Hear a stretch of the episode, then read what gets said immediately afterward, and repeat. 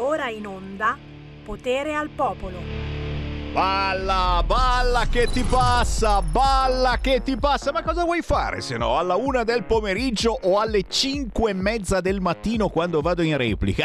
Eh, si balla, si balla. Sveglia, sveglia, sveglia. Giù dalle brande. No, no, no, no, no, no, no, non vi lascio riposare perché, perché a quest'ora si fa appunto il riposino dopo pranzo oppure si è ancora sotto le coperte alle cinque e mezza del mattino. Che è un orario giusto, è un orario giusto. Buon Natale buon Natale a tutti quanti da Sammy Varin. Questa è la replica del 24, non lo sapevate? C'è la neve, è arrivata la neve. Qui su Milano ci stiamo ancora attrezzando, ma in molte zone, oh, al fioca. Bene, bene, bene, bene, bene. No, no, no, no, un po' di felicità, un po' di questo bianco, eh. Ci sentiamo tutti un po' imbiancati, lo siamo davvero che si invecchia. Ma soprattutto, ma soprattutto fate benzina, signori. Guarda che carburanti, benzinai, sciopero confermato. Dun, dun, dun. Li abbiamo fatti arrabbiare. Soprattutto Sammy Varin. Beh, senti, io, io l'ho detto, eh, sinceramente c'è questa discrepanza, panza, panza, ma che panza? Una discrepanza un po' strana. Non ti tiro fuori l'autostrada, eh? lì giustamente hanno eh, orari differenti, 24 ore su 24 di personale, eccetera, posso capire. No, no, no, io parlo in città, sulle strade normali. E stesso marchio è, è diverso, diverso oh, benzinaio e non c'è neanche la figa, eh. Cioè, non è che dice c'è la figa che ti fa il pieno e eh, bisogna far pa- No, no, no, non c'è neanche la figa, perdonate il francesismo. Cioè, a parte voi benzinai siete carini come Sammy Varin, quindi persone assolutamente normali. Molte volte non c'è neanche quello che ti fa il pieno, perché sono tutti automatizzati giustamente per risparmiare. E a volte c'è, c'è una discrepanza, una differenza di prezzo. Cioè, forte ma va tutto bene? Oh, io vi ho difeso fino all'altro giorno e eh. adesso mi sto accorgendo sulla strada che faccio dalla provincia di Varese a Milano per arrivare e, e boh, mi sto sbagliando? Fatemelo sapere, non voi benzinai, ma voi ascoltatori che fate il pieno e fatelo perché? Perché il 25 e 26 gennaio lo sciopero è stato confermato e saranno chiusi anche i self-service. Azzolina! Buon pomeriggio da Sammy Varin, potere al popolo, potere al territorio. Anche oggi saremo più territoriali che mai, ma parleremo anche di disabilità tra qualche minuto perché c'è un bel evento di cui devo assolutamente relazionarvi. Alle 13.30, oh oh, il Focus Piemonte.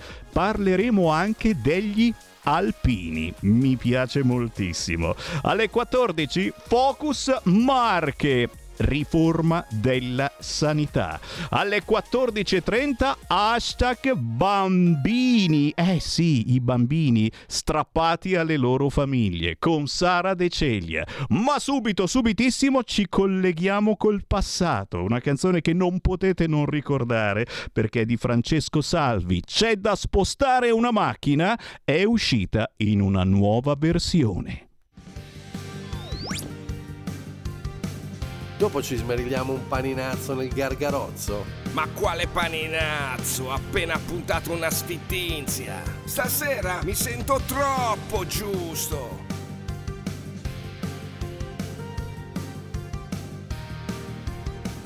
Ciumbia, che cucco! Sono il re dei cuccadores.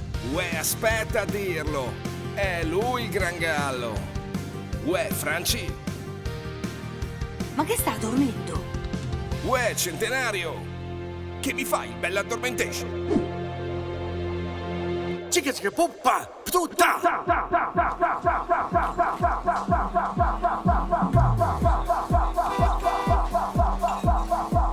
C'è da spostare una macchina? Ah, ma ancora che questo qua? C'è da spostare una macchina! Io l'ho già sentito. Disc jockey! C'è da spostare una macchina! Venga fuori qualcuno che da solo non ce la posso farcela! E basta, e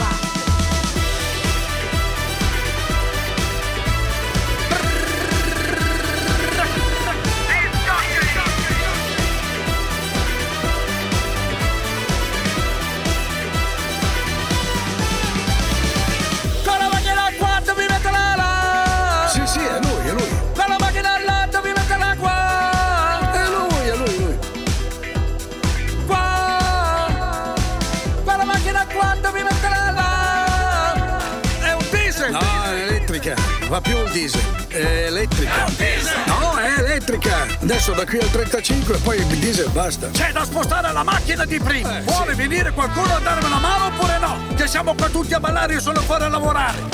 C'è da spostarla e basta! Ecco, c'è da spostare la macchina La elettrica. vogliamo da spostarla o no? E basta!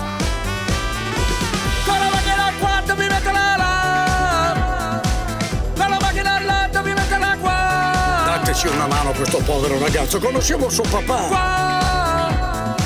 Con la macchina a quanto mi mette la là? È un diesel! È un diesel elettrico. È un diesel! Ma che diesel? Adesso c'è elettrico. Il diesel costa troppo. Con quello che costa. Non si usa più. Capito? Oh, che c'è la colonnina. Cioè, non c'è la. Dov'è la colonnina? Quella colonnina di qua, devi metterla là. Qua non si vede. Vengo via con l'elettrica, cosa faccio? Ci attacco il rasoio, ci attacco. C'è da spostare la macchina di prima! Ecco. La vogliamo capire! Dai. Che io sono fuori che cercano di spostarla! E solo non ce la faccia! Eh, per forza. E basta! Eh, c'ha ragione lui, dategli una mano, no?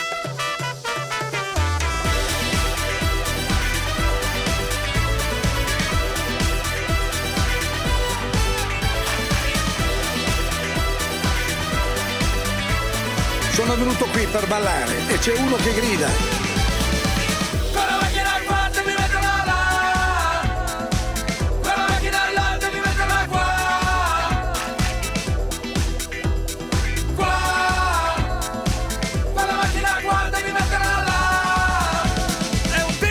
No, elettrico. Sì, detto che è elettrica. È un diesel! No, è le- no, lì, ibrida, vabbè, ma è elettrica, è elettrica. Questa macchina qui è elettrica. Come elettrica? È elettrica. Letterariamente. E non ce ne se ne libera, no? Dove la metto? Ah, ecco, sì, la mettiamo qua. Sì, lei però si calmi. Disc Beh, vai fuori dagli animali. Che non vieni fuori te? No, non posso, c'ho qui gente. Ma più un piacere. Non posso, sto lavorando. Cerca di venire fuori tu! Vabbè, mando lì un mio rappresentante. Porca miseria, sta attento!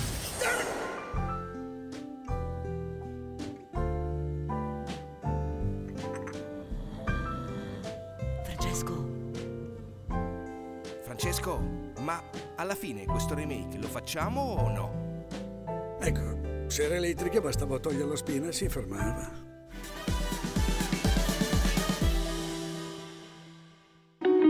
Segui la Lega è una trasmissione realizzata in convenzione con La Lega per Salvini Premier.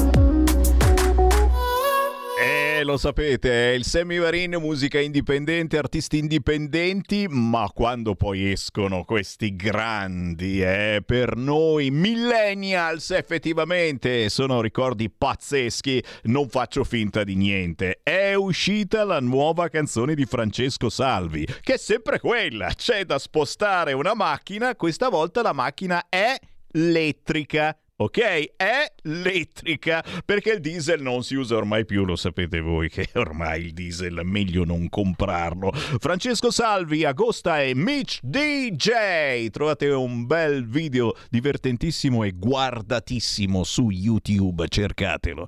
Ciao ciao ciao, sono qua, sono qua, sono tutto vostro. Fatemi ciò che volete. Sammy Varina aspetta le vostre chiamate. Pronto? Pronto? Pronto? 0266 203529 oppure WhatsApp a 346 642 7756. Quando Sammy Varin è in diretta, voi siete in diretta con Sammy Varin e parlate del vostro territorio e parlate di quello che funziona o quello che non funziona sotto casa vostra e mi dite quello che vorreste mettere oggi in prima pagina.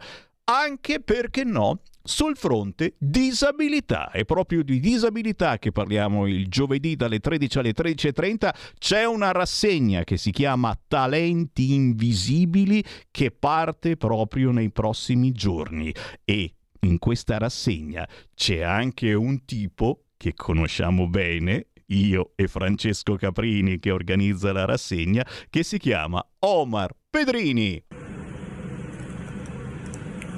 Ciao da Omar Pedrini, sono qui per invitarvi al circolo Paolo Bentivoglio in via Bellezza a Milano, dove domenica 22 in compagnia del mio sodale e braccio destro Davide Apollo canteremo qualche canzone, ma soprattutto vogliamo essere partecipi di questa splendida iniziativa.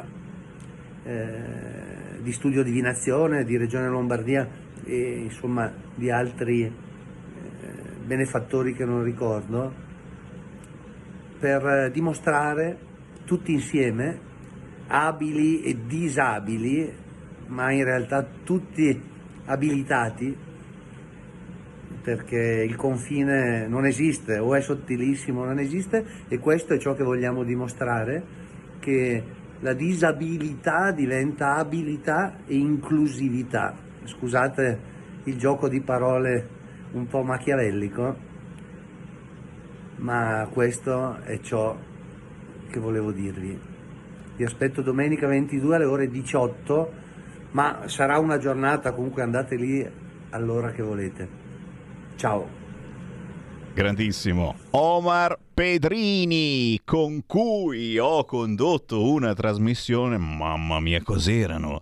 Più di dieci anni fa, dodici su Rai Radio, pazzesco. Eh, eh, vabbè, eh, il tempo passa giustamente. Abbiamo, abbiamo, condotto una trasmissione con Francesco Caprini, Omar Pedrini e altri amici che parlava proprio, guarda un po', di musica indipendente. Beh, l'appuntamento con questa rassegna Disabilità Invisibile è per il 21 e 22 giugno in quel di Milano, dalle 15 alle 18, circolo Bentivoglio. Avete sentito? Ci sarà Omar Pedrini, ma non soltanto, signori signori, anche Alberto Fortis ha confermato alla, partecipazio- alla partecipazione a questa rassegna. Alberto Fortis arriverà domenica 22 gennaio alle 15. Direi che c'è un motivo mm, mm, in più per parteciparvi, ma di questo vi parlerà anche il grandissimo Francesco Caprini nell'appuntamento eh, di domani, venerdì, con musica indipendente alle ore 13. Conduce lui e ne parlerà certamente. Intanto apro le linee 0266203529. Chi vuole parlare con Sammy Varin? Pronto? Giorgio da Ravenna vuol parlare con Sammy Varin. Ciao, Ciao. Sammy. Ciao. Allora, Saluto tutta la Lega e tutti gli amici di Radio Padani. Allora ascolta, giovedì sera c'era eh, del Derby Ocio c'era è arrivato Lichieri di 5 Stelle e la nostra Ceccardi. Sapete chi ha parlato? Ha parlato Lichieri. Tutte le volte che la Ceccardi voleva prendere la parola non gliel'hanno data, capito? Questa è la televisione che abbiamo noi in Italia, la rete 4 e quell'imbroglione di Del Debbio che è peggio della 7 è diventata peggio della 7. Secondo, noi adesso parliamo di presidenzialismo, di eh, arresti sulla mafia, eh, di eh, autonomia e quella va bene. Ma prima del presidenzialismo c'è il, il pacchetto sicurezza, dov'è?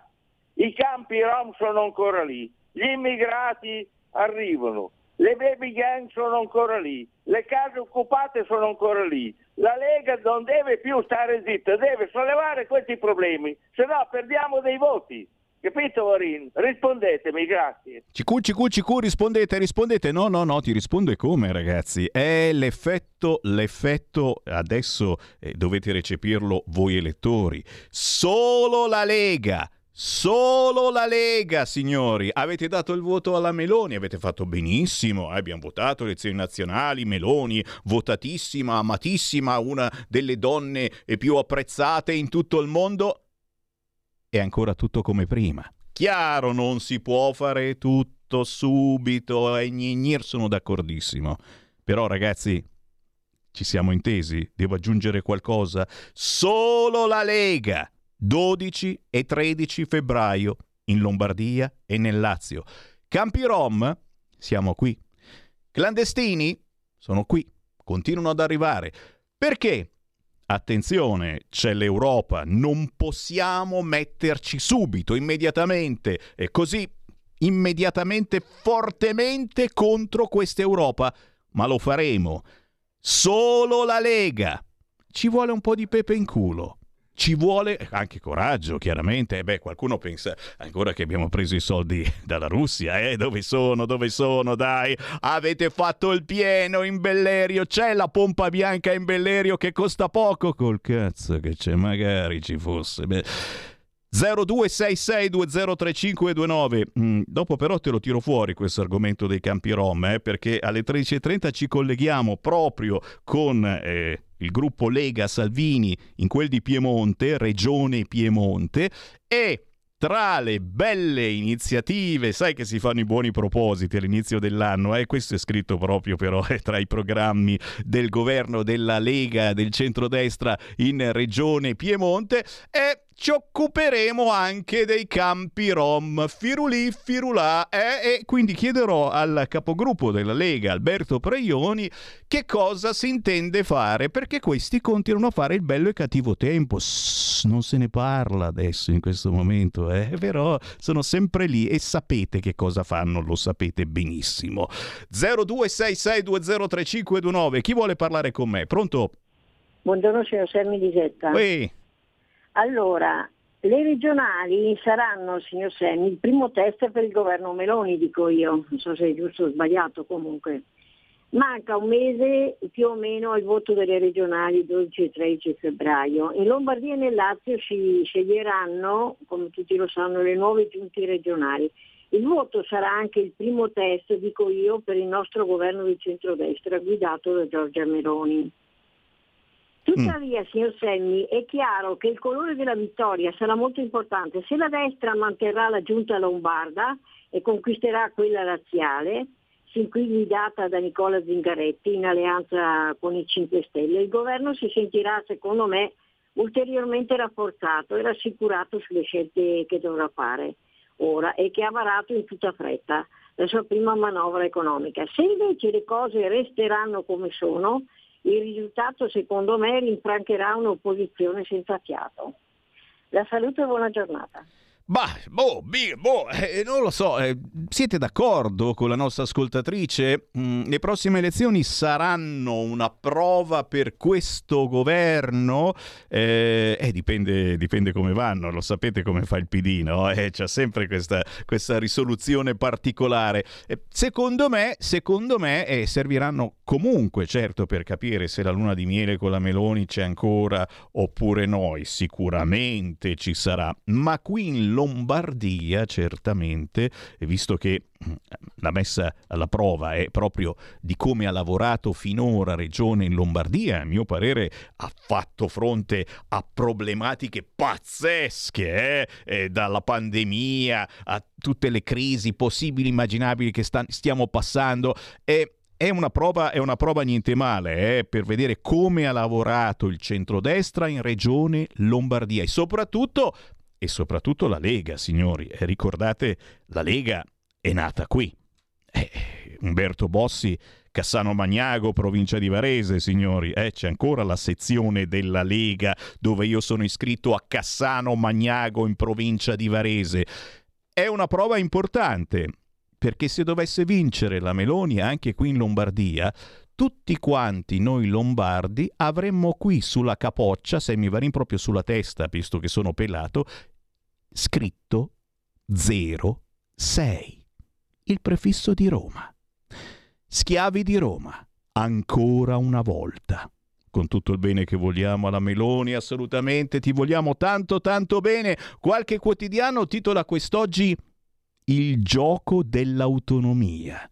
Eh, per i giornalisti professionisti, of course, l'autonomia è davvero un gioco, eh? è una perdita di tempo, tanto per pigliare per il culo la Lega che da decenni la propone come unica ancora di salvezza per questo paese. Federalismo e autonomia, prendiamoci le nostre responsabilità. Per il fatto quotidiano e per i suoi amici c'è il gioco dell'autonomia. Meloni dice ni, non sì, non no, ma ni, per placare Salvini, si titola oggi sui quotidiani. E in ballo ci sono ancora loro, i LEP, LEP, LEP, lep, eh? Come fanno i gattini quando leccano il latte? Lep, lep, con tutto, con tutto il bene che vogliamo al centro e al sud Italia. Vi stanno prendendo per il culo con questa storia dei lep, lo sapete, vero? I livelli essenziali di prestazione allora li deve decidere il Parlamento e non il governo e poi, e poi c'è il fondo di perequazione. Quanti soldi diamo al sud come risarcimento? C'è qualcuno che parla di risarcimento. Ma che cazzo di risarcimento dobbiamo dare ancora al sud? Ci pigliano per il culo, ragazzi, questi giornalisti. Pigliano per il culo noi del nord e voi del sud. Sappiatelo. Pronto? Pronto, ciao, ciao Sammy, Antonio da Venezia, ciao. E niente, eh, volevo dire, nessuno vuole che cambi, penso.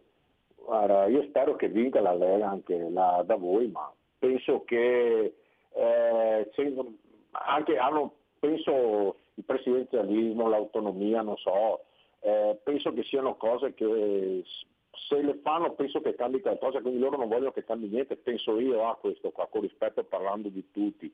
E dopo un attimo se posso dire una cosa che ho sentito per tv ancora, ancora eh, la, le, l'Europa che ci vuole affamare, mi, mi sembra così a me, eh?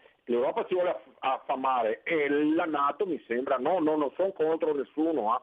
però eh, ancora missili, bombe, carro armati, queste cose qua, e l'altro si arma, l'altro non si arma, guerra tira guerra, ma cioè, tutte le persone porrete che sono là che soffrono, ma non se, non se lo mettono in testa queste cose qua. Grazie, scusa Sammy, ciao. Grazie, continuano a morire, certamente.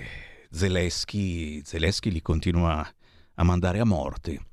Chissà se muoiono volentieri, no, non lo sto scherzando, sono serio questa volta, eh?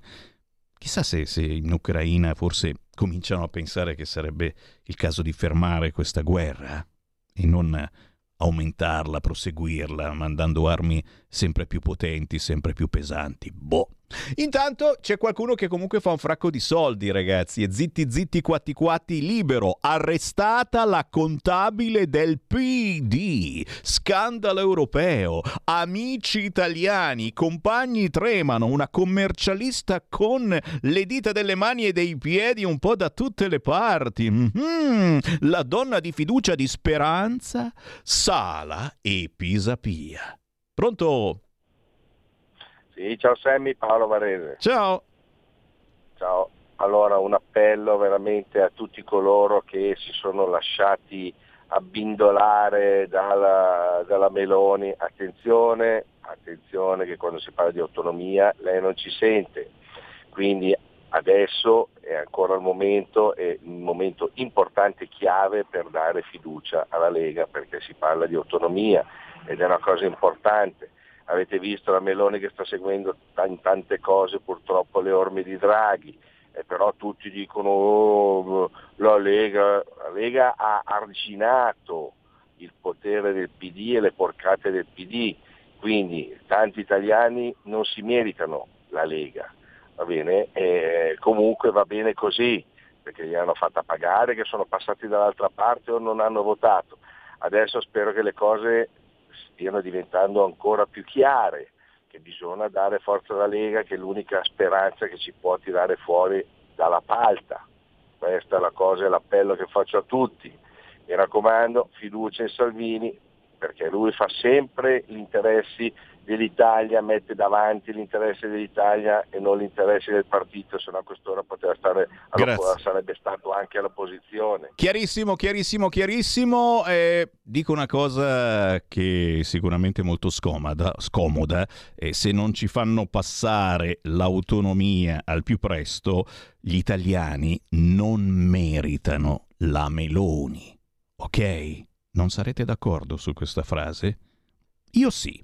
Lega in festa Palazzago 345 10 11 12 febbraio. Questo è il prossimo evento targato Lega Palazzago in provincia di Bergamo 10 11 12 febbraio sono praticamente i giorni prima delle elezioni qui in Lombardia. Vi conviene esserci 345 10 11 12 febbraio festa della Lega a Palazzago. Segui la Lega è una trasmissione realizzata in convenzione con La Lega per Salvini Premier.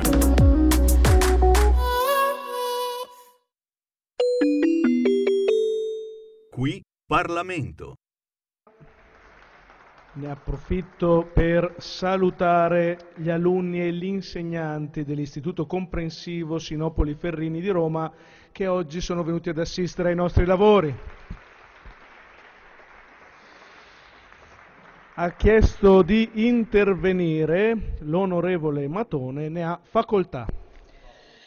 Allora, caro Ministro, mi permetto di chiamarla così, lei nei suoi interventi vola sempre alto, con eh, citazioni raffinate e non sempre apprezzate, perché secondo me non sono colte nella loro reale profondità. La cattura di Matteo Messina Denaro apre delle riflessioni profonde su sconfitte, eh, vittorie, come lei dice, interrogandosi, è l'inizio della fine? È la fine dall'inizio?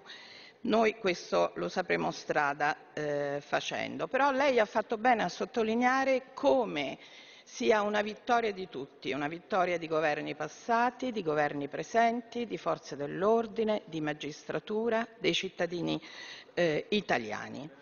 È cominciato il solito tentativo di eh, strumentalizzare il tema cattura del boss legandolo a quello delle intercettazioni e lei abilmente, devo dire, lo ha schivato. Perché? Perché mai sono state messe in discussione le intercettazioni in relazione ai reati di mafia e di criminalità organizzata. Io penso anche che eh, i voluti fraintendimenti erano talmente prevedibili che io modestamente intervistata nell'immediatezza del fatto, dopo due ore preannunciai che questo sarebbe accaduto, cosa che puntualmente si è eh, verificata.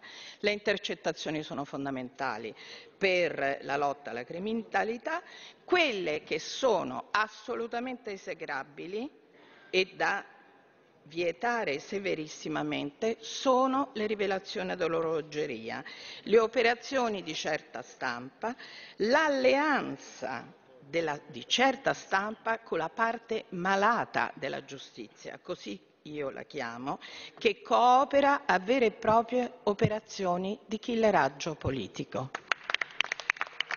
Ora, lei si interroga sempre sul senso e sulla funzione della pena e tutti noi dovremmo farlo, solo rieducativa, solo afflittiva, solo retributiva, oppure la pena è un insieme di tutto questo come ci hanno insegnato all'università. Io mi rendo sempre conto che il punto di equilibrio tra garantismo e giustizialismo è assai difficile, ma sta a lei insieme a noi trovarlo. Ad alterare però il quadro concorre la funzione del pubblico ministero. Qui Parlamento. Stai ascoltando Radio Libertà. La tua voce libera, senza filtri né censura. La tua radio. Volente di rock. Ogni domenica dalle 21 la musica rock con il mic e il Pivi rock and roll col CH. E ricordas che pulente virtuosa convenios. Stai ascoltando Radio Libertà, la tua voce libera, senza filtri né censure, la tua radio.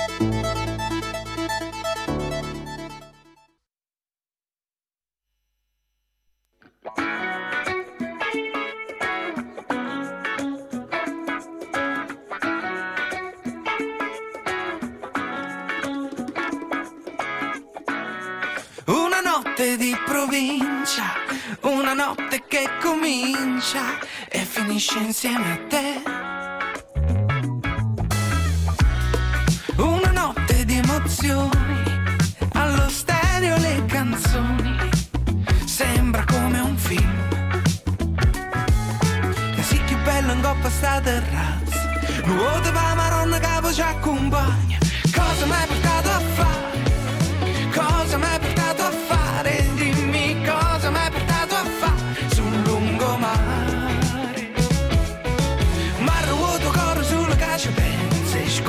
Cosa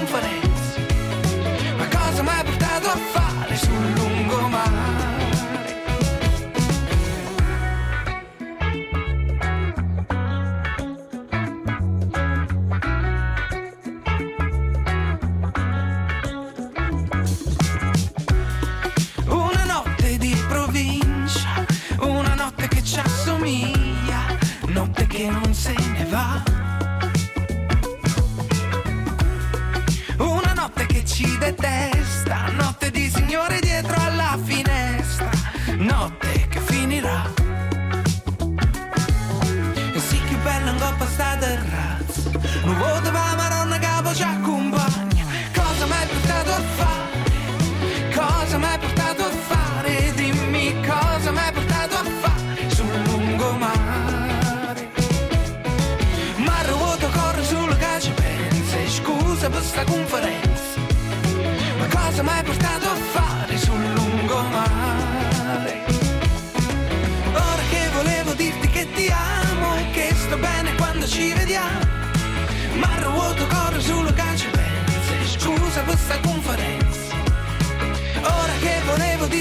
dirti che che sto bene quando ci vediamo. Così più bella non passare terrazza. Non vuoto ma maronna capo ci accompagna. Cosa mi hai portato a fare? Cosa mi hai portato a fare? Dimmi cosa mi hai portato a fare sul lungomare.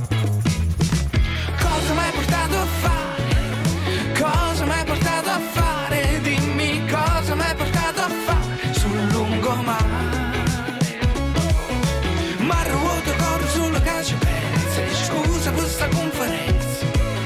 Ma cosa mi hai portato a fare sul lungomare?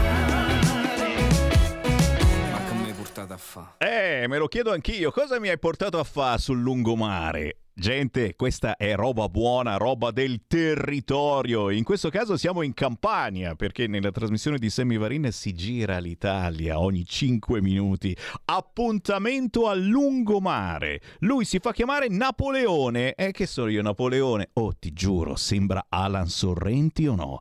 Che voce splendida! E poi il giusto equilibrio tra soul e funk. Questo è da ricercare e lo ricerco e vediamo se riusciamo a intervistarlo. Intanto ritrovatelo su YouTube e sugli store digitali. Appuntamento al lungomare. Napoleone. Roba buona che ci porta al Focus Piemonte. Va ora in onda Focus Piemonte.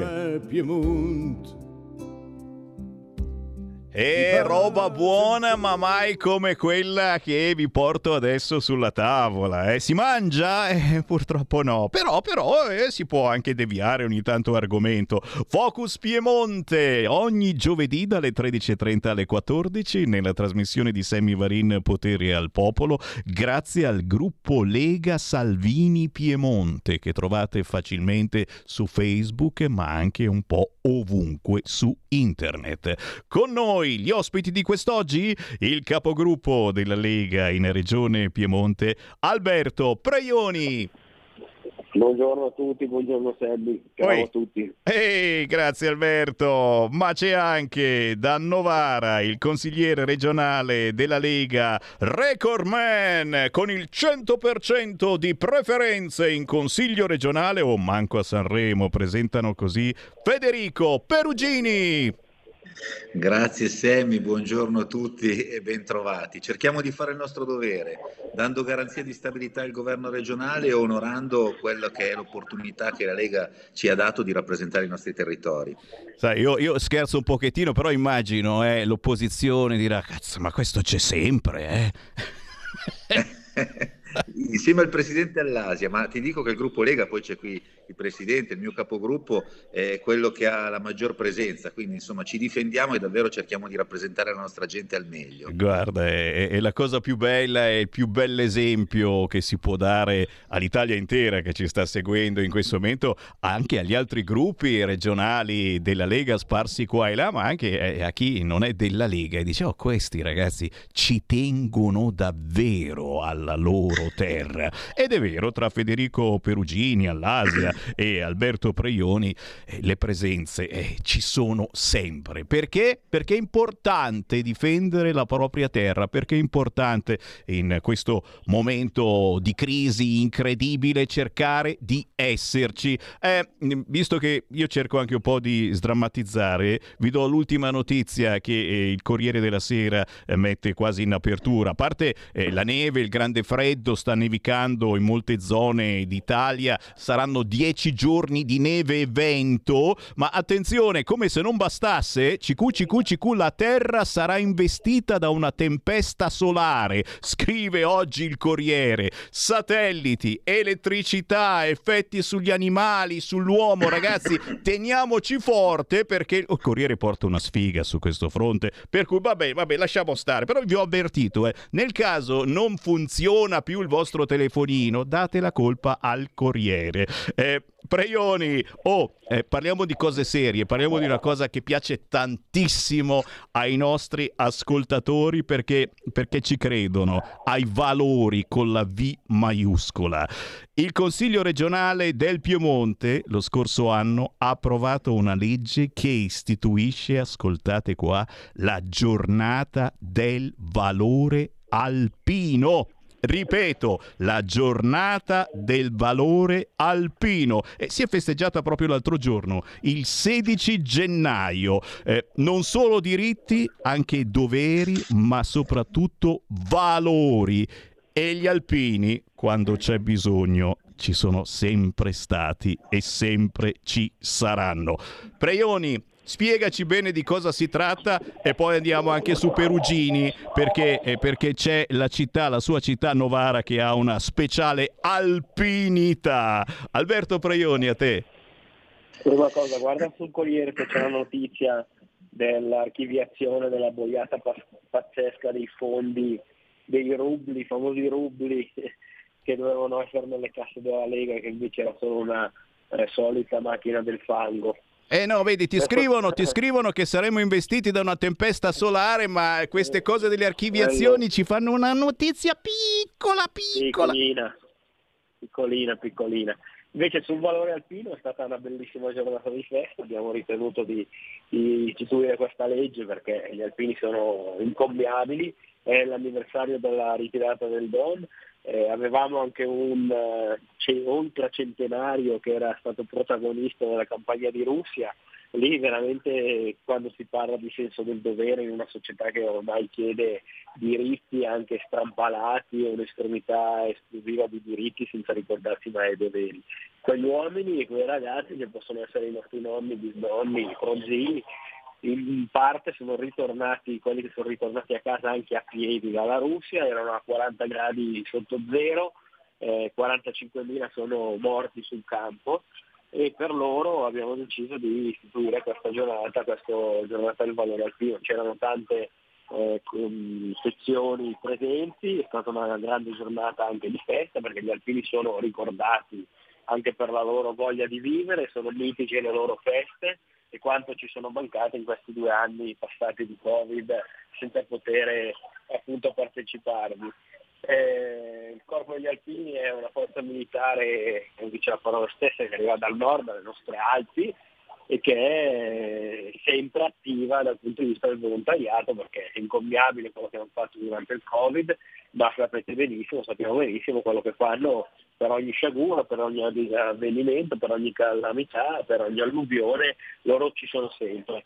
Gli alpini sono una certezza, in alcuni comuni eh, i primi che vengono allertati, che vengono chiamati e che sono pronti a soccorrere eh, a qualsiasi attività sono gli alpini quindi è un patrimonio e sono un'associazione che non vuole essere eh, a discapito delle altre, per l'amor di Dio, ce ne sono tante di associazioni che le armano nel nostro territorio, ma è innegabile che la potenza di azione e la, la, la, vitalità che hanno i gruppi degli alpini ce li hanno in pochi, memorabili sono le loro adunate, ma guarda anche lì a livello giornalistico e a livello anche di, di, di sinistra estrema cosa si erano inventati su quelle stupidaggini di Rimini, della durata di Rimini che ne avevano accusati quasi di violenza sessuale, poi di fatto si era assolutamente sciolto tutto, la tempesta nel bicchiere d'acqua perché è stato tutto archiviato anche lì, perché erano eh, le, le, le idiozie i gruppi della sinistra estrema, di femministe della sinistra estrema, senza nessuna cognizione di caso, senza nessuna cosa reale, però anche lì si è voluto cercare di, de- de- di delegittimare, buttare del fango addosso a questo mitico corpo. Fortunatamente eh, anche lì è stato tutto assolutamente archiviato perché non c'era assolutamente nulla. eh, perché adesso fare un apprezzamento, un complimento a una bella ragazza penso che non possa essere paragonato sicuramente a una violenza, ma eh, siamo ancora una società normale, uno, un, un, un, una gentilezza, un complimento deve rimanere in questi termini. Quindi anche per eh, riabilitarli da quella porcheria che gli era stata fatta quest'estate, ancora con più convinti, noi come gruppo Lega e come centrodestra del Piemonte abbiamo deciso di istituire questa giornata in ricordo e questa giornata uh, in memoria questa, del loro valore e in, uh, di apprezzamento per quello che fanno durante tutto l'anno. Un corpo veramente incommiabile. Signori, eh, stiamo anche vedendo chi ci guarda in televisione sul canale 252 o sui social, bellissime fotografie di rappresentanti degli alpini che eh, hanno sfilato l'altro giorno. Beh, oh ragazzi, eh, eh chi, vuole, chi, vuole, intervenire, eh, 0266203529, se ci sono degli alpini all'ascolto dei tempi passati, ma non si smette mai di essere alpini, potete benissimo chiamare e stanno arrivando i WhatsApp al 346 642 7756 anch'io alpino scrive Luca. Beh oh ragazzi ce ne sono un fracco eh. io ero, ero carrista sui carri armati. Però andiamo, andiamo proprio a Novara da Federico Perugini perché eh, leggevo Novara ha una sua speciale alpinità. Federico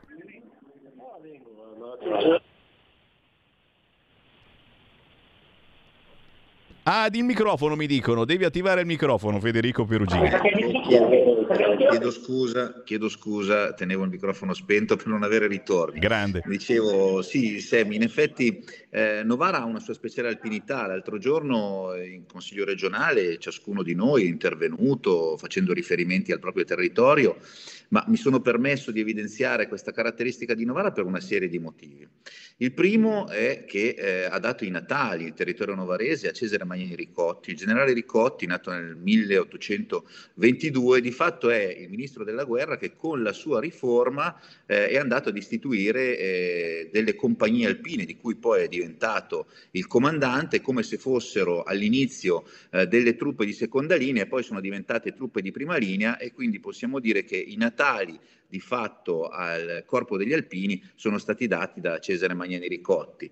Eh, c'è un piccolo derby tra gli alpini legato a Perrucchetti che è eh, considerato il fondatore, ma i pensieri e le riflessioni di, di Perrucchetti che nel 1872 eh, parla di queste truppe alpine diventano poi sostanza con Magnani Ricotti e questa è la prima caratteristica nei fatti che distingue gli alpini novaresi e anche l'associazione degli alpini novaresi che rivendicano molto spesso con una celebrazione eh, annuale eh, questa, questa, questo, quest'origine degli alpini. Peraltro a Novara proprio l'Associazione Nazionale Alpini ha appena celebrato i propri 100 anni eh, dalla fondazione. E poi altra caratteristica dell'alpinità che io mi permetto di descrivere è anche fisica, perché per chi conosce Novara, la parte orientale eh, del Piemonte, sa che eh, passando in una giornata serena si vede il Monte Rosa che si staglia e il Piemonte per definizione è terra ai piedi delle montagne, Novara è ai piedi delle montagne di fatto poi è, anche, è, diventata anche una terra di reclutamento per gli alpini, ecco perché questa alpinità è speciale. Succede poi che una decina di anni fa, circa mi pare nel 2011, 2011-2012, eh, in occasione del quindicesimo eh, raduno dei raggruppamenti dei nostri territori, quindi Piemonte, Liguria, Valle d'Aosta, che si è tenuto a Novara, il comune di Novara ha inteso dare la cittadinanza onoraria alla brigata taurinense come tutti sappiamo è di stanza a Torino, eh, peraltro l'anno scorso sono ricorsi i 70 anni della caserma Montegrappa e qui tutto quello che ha appena detto il presidente Preioni c'è l'espressione del valore alpino, il valore alpino rispetto agli alpini che sono in servizio, che prestano servizio oggi, agli alpini che sono andati avanti e che hanno eh, dato un grande eh, esempio eh, a noi, eh, a noi oggi, dandoci la libertà in alcuni momenti storici e difendendo i nostri confini, perché di fatto gli alpini nascono per difendere i, i confini in quella complicata terra eh, di montagna e, e in più eh, c'è anche quel servizio attivo che ancora oggi vede ed è animato all'interno delle colonne di protezione civile, dove la protezione civile dell'ANA è sempre protagonista. È vero, eh, gli alpini eh, ci sono e rispondono sempre presente. Eh, non a caso, sempre l'altro giorno, con, esprimendo le nostre riflessioni, un collega ex sindaco del Sestriere dice che, che Walter Marin eh, dice tra i vari argomenti i primi numeri di telefono quando sono diventato sindaco a cui facevo riferimento in ogni occasione dall'evento sportivo al problema di calamità, neve alta o altro era quello del gruppo degli alpini, che fossero gli alpini in concedo o che fossero gli alpini in servizio e sempre con immediatezza hanno risposto presente.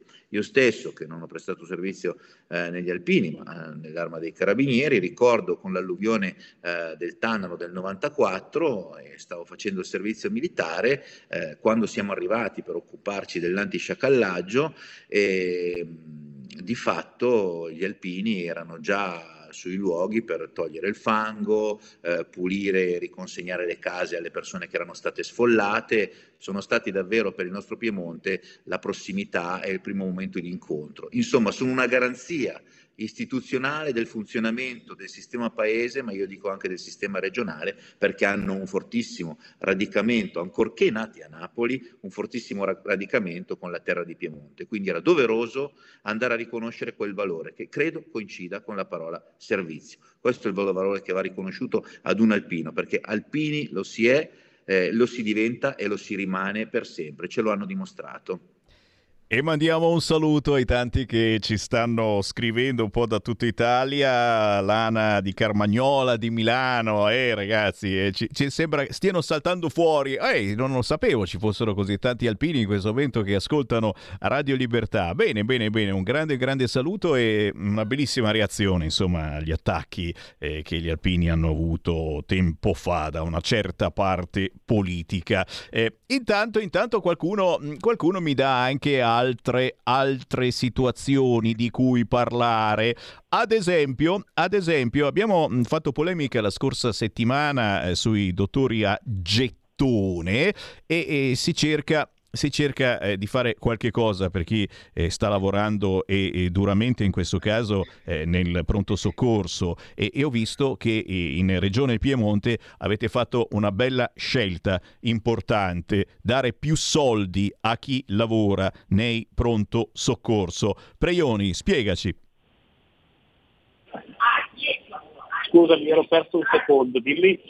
No, di, di, dicevo sul pronto soccorso praticamente, più soldi a chi lavora nel pronto soccorso. Eh, abbiamo fortemente voluto questa modifica per le prestazioni aggiuntive dei nostri medici ospedalieri, in, in particolare nel pronto soccorso del 118, perché purtroppo sono per loro natura quelli che non possono neanche fare eh, le prestazioni privatistiche e, mm, e, quindi si è deciso di, fa, di, passare da 60 euro all'ora a 100 euro all'ora per far sì che di incentivare i nostri medici strutturali negli ospedali ed è un passo importante per eh, ridurre il potere delle cooperative che oggi è normale che giustamente le cooperative occupano dei vuoti e fanno sì che i servizi siano aperti. Però è innegabile che avere cooperative che ci costano lordi ma 1200 euro a turno notturno eh, è assurdo quando abbiamo invece medici ospedalieri che in un mese guadagnano 2.500-3.000 euro. Come abbiamo detto l'altra volta, noi non riteniamo che il medico ospedaliero deve essere meglio pagato. Figurati, te lo dice uno che abita vicino alla Svizzera, qua gli stipendi di chiunque sono quadruplicati e abbiamo anche la fuga di, di infermieri e di medici. Questa cosa verrà estesa sui medici, anche gli infermieri, scusa, con un cambio contrattuale che stiamo provvedendo a fare come Regione Piemonte. Quindi anche gli infermieri in Piemonte sulle prestazioni aggiuntive che sono quelle che ci consentono di ridurre le liste d'attesa, perché purtroppo durante il Covid eh, le liste d'attesa si sono allungate perché la gente non ha potuto fare gli streaming e tante importanti analisi.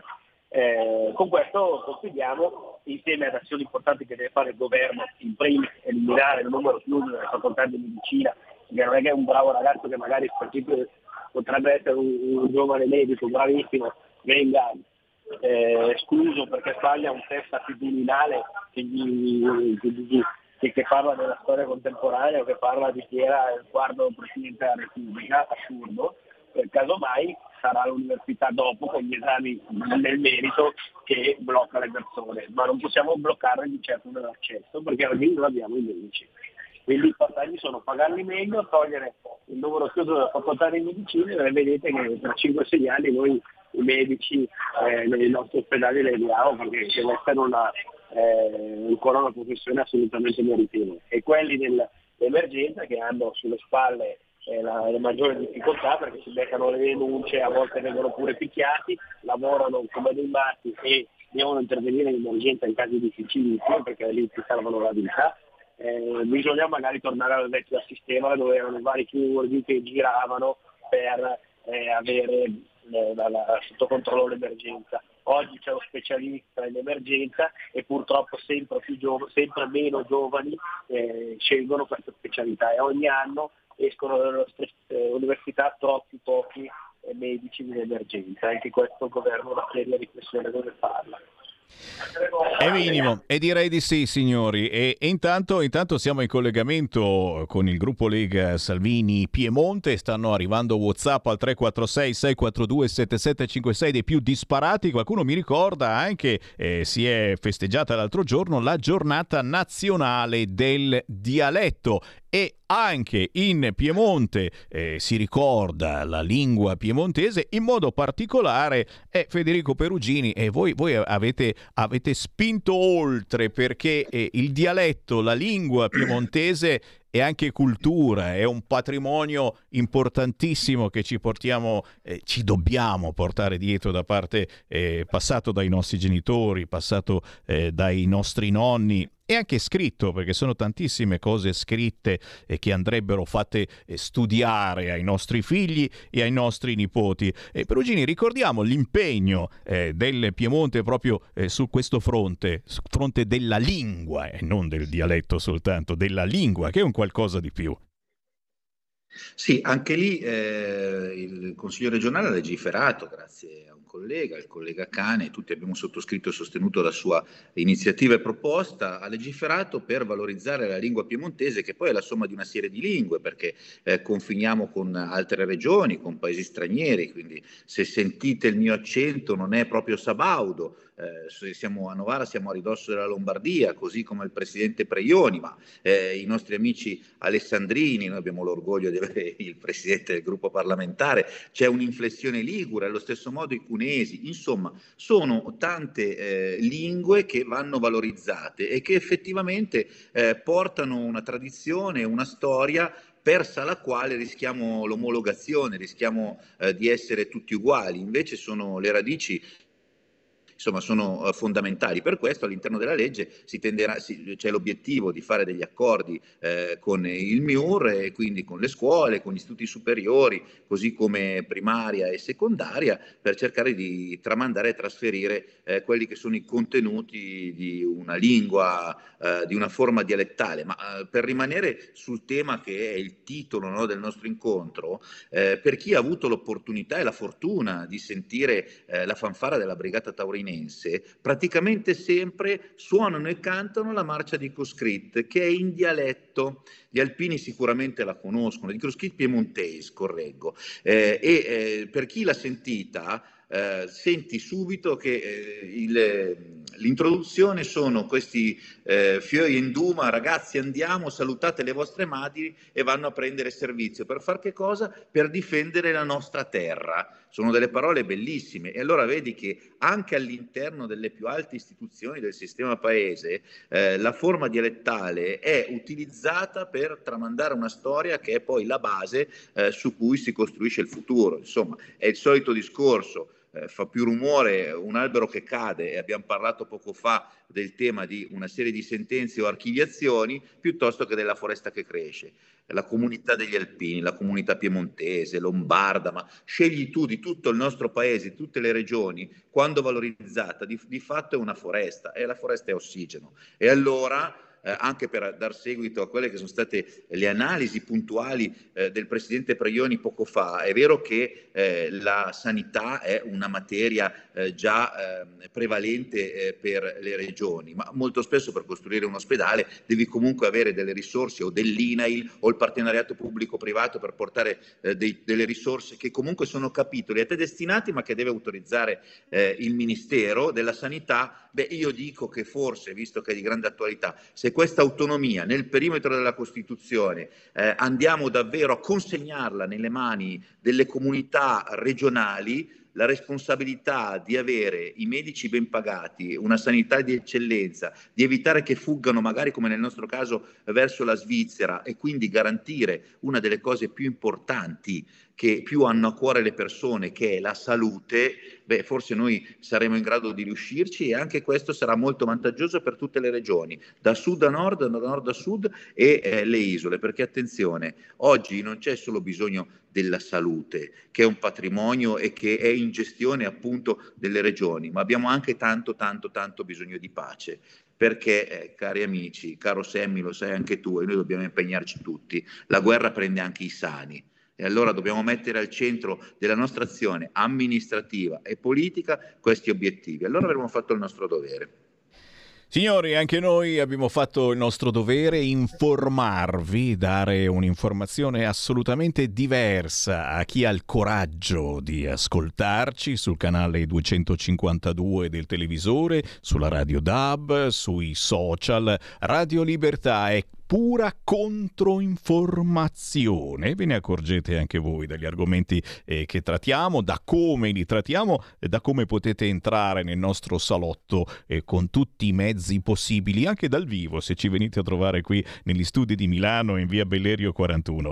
Io ringrazio il consigliere regionale della Lega Federico Perugini da Novara grazie, e da Domodossola Alberto Preioni. Grazie davvero grazie ragazzi. Mille. Oggi informata per quello con la, il collega. Ottimo, ottimo. E allora buon viaggio, buon lavoro e noi ci sentiamo giovedì prossimo alle 13.30. Per la tua pubblicità visita il sito radiolibertà.net. Un mondo oltre l'immaginazione. Un viaggio oltre ogni confine. Comincia l'avventura. Hai solo un'ora. Con Vincent. Movie Time. Ogni sabato dalle ore 16. La prossima volta che vai in vacanza, sia così gentile da farci sapere dove va. Se ti dicessi dove vado, non sarebbe una vacanza. Tutte le domeniche, dalle 8 alle 10, la rassegna stampa del giorno e alcuni dei fatti principali della settimana che si è appena conclusa, con ospiti e telefonate in diretta.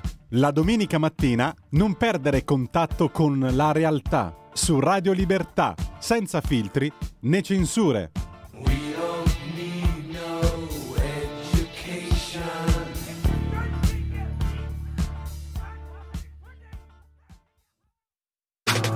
Stai ascoltando Radio Libertà. La tua voce libera, senza filtri né censura. La tua radio. Coming Soon Radio, quotidiano di informazione cinematografica. Avatar, la via dell'acqua. Ho bisogno che tu stia con me. Dal regista James Cameron. Questa famiglia è la nostra fortezza. L'evento cinematografico di una generazione. La via dell'acqua connette tutte le cose. Vivilo in 3D dal 14 dicembre, solo al cinema. Prenota ora il tuo biglietto. Non pensavo di trovare un amico come Bruno nella vita. Ciao Bruno. Ciao Pietro. Premio della giuria al Festival di Cannes. Guarda che c'è un mondo fuori da qui. Questo confine te lo sei inventato tu. Luca Marinelli, Alessandro Borghi. Non preoccuparti per me, questa montagna non mi ha mai fatto male. Le otto montagne, dal 22 dicembre, al cinema. Il candidato all'Oscar Stanley Tucci. Credo di aver ascoltato la più bella voce della sua generazione. Naomi Eki. La musica non ha limiti. Voglio raggiungere più gente possibile. Dall'autore di Bohemian Rhapsody. Un'emozione stupenda. Whitney, una voce diventata leggenda. Dal 22 dicembre al cinema. 01 Distribution presenta I film sono sogni che non dimenticherai mai. il nuovo film di Steven Spielberg. Si fa quello che il cuore ti dice di fare, perché la tua vita non la devi a nessuno. Questo è il film di Steven Spielberg che tutti stavamo aspettando. Qual è stata la tua parte preferita? The Fablemans, dal 22 dicembre al cinema.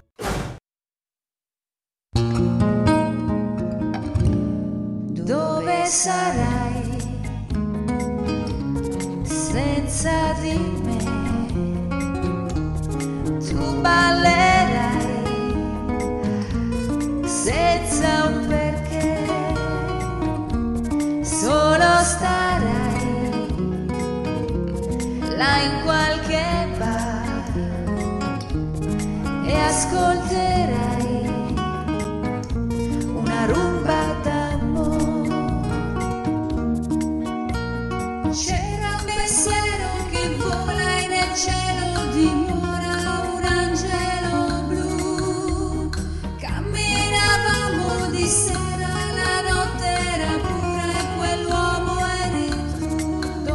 sarai? Come vorrei stare con te e poi dirti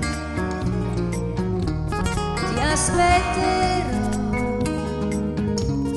io canterò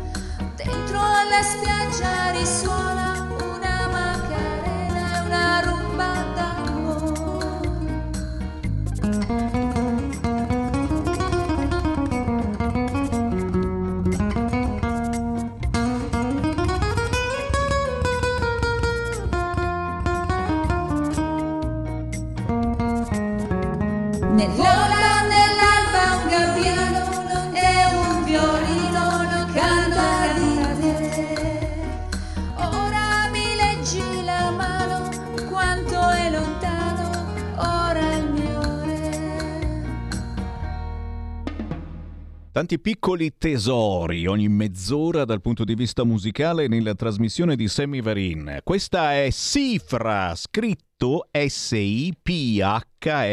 Cifra, rumba d'amor. Qui dentro c'è Luciano Daddetta, quello delle colonne sonore, roba assolutamente di grandissima qualità. Il giornalista, ma fa anche musica, Claudio Bernieri. E questo pezzo sarà prossimamente nella colonna sonora del nuovo film di Roger Fraser. Ma a proposito di Luciano Daddetta, a San Valentino il 14 febbraio verrà proiettato al Castelletto di Albignasego in provincia di Padova la vera storia di due amanti infelici. Un film dove ci sarà anche la presenza musicale del compositore Luciano Daddetta. Tutte queste chiacchiere in un solo pezzo, Rumba d'Amor di Cifra che trovate facilmente sugli store digitale ma anche su YouTube. Ci porta all'appuntamento di Focus Marche.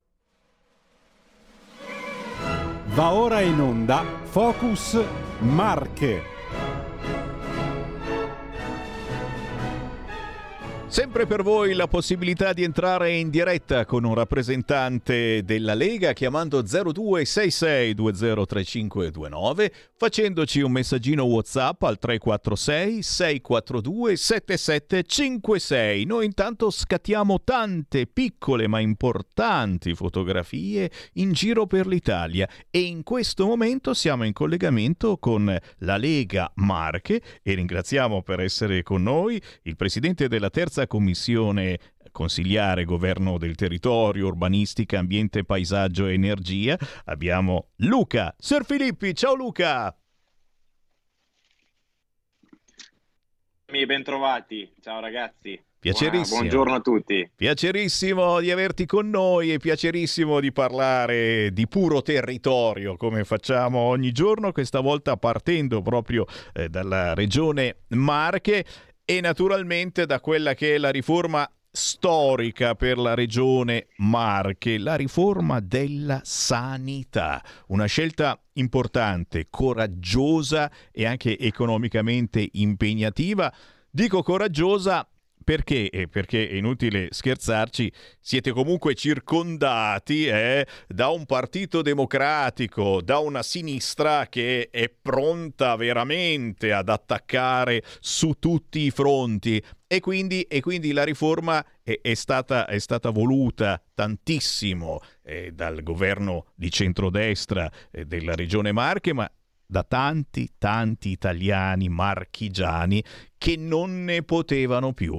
E quindi ti spiego, eh, ti, ti, ti, invito Luca eh, a, a raccontarci da dove siete partiti, perché questa riforma e naturalmente quelli che sono i fondamenti eh, di questa riforma. Luca Serfilippi. Ciao Sammy, intanto grazie per questo spazio importantissimo per non parlare marche di quello che come Lega al governo della regione da due anni e mezzo, dopo questo primo periodo di pandemia, che oramai è un brutto ricordo e siamo lasciati alle spalle, stiamo affrontando ogni giorno tutti i problemi che il PD ci ha lasciato in questi vent'anni, perché ha sempre governato il PD, quindi è la prima volta che la Lega e il centrodestra ha vinto nella regione Marche.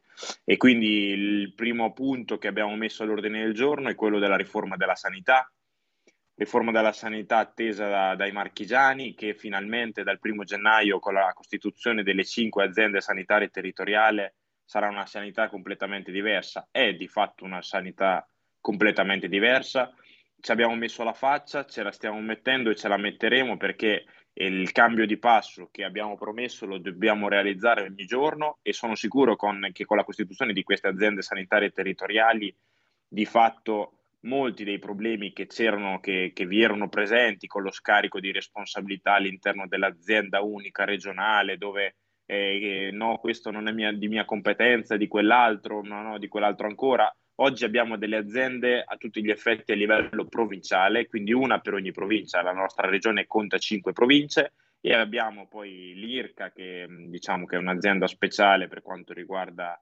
eh, l'invecchiamento attivo della popolazione e l'azienda, azienda ospedaliera Torrette di Ancona, che è praticamente l'azienda universitaria, la principale delle Marche, un ospedale di secondo livello.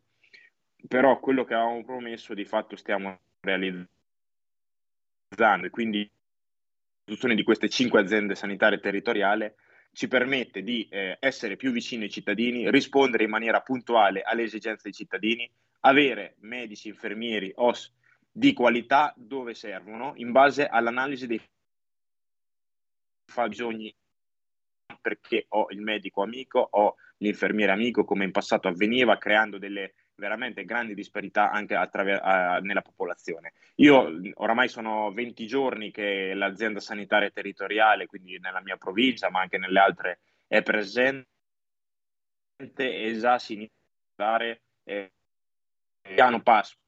Oggi abbiamo, la nomina dei, abbiamo nominato dei commissari perché c'è pubblico per il dirigente che eh, vincerà il concorso, che avrà l'onere e l'onore di amministrare questa azienda sanitaria della mia provincia come nelle altre province. Però già nella mia provincia, dove tra l'altro eh, io sono della provincia di Pesopino, e noi avevamo un'azienda ospedaliera per quanto riguarda gli ospedali di Fano e di Pesaro e un'azienda un'area vasta territoriale per quanto riguarda la sanità del territorio. Ecco, con l'integrazione del sanità, della sanità ospedaliera e della sanità territoriale, in parte la sanità territoriale comprendeva anche l'ospedale di Urbino e di Pergola, che è un ospedale di sede disagiata, però, disagiata. Però eh, dicevo, con questa integrazione già si iniziano a vedere i primi risultati già in questi primi 15 giorni di vita, quindi è un processo che è iniziato e che sono sicuro darà dei grandi frutti per il futuro della sanità della nostra regione Marche.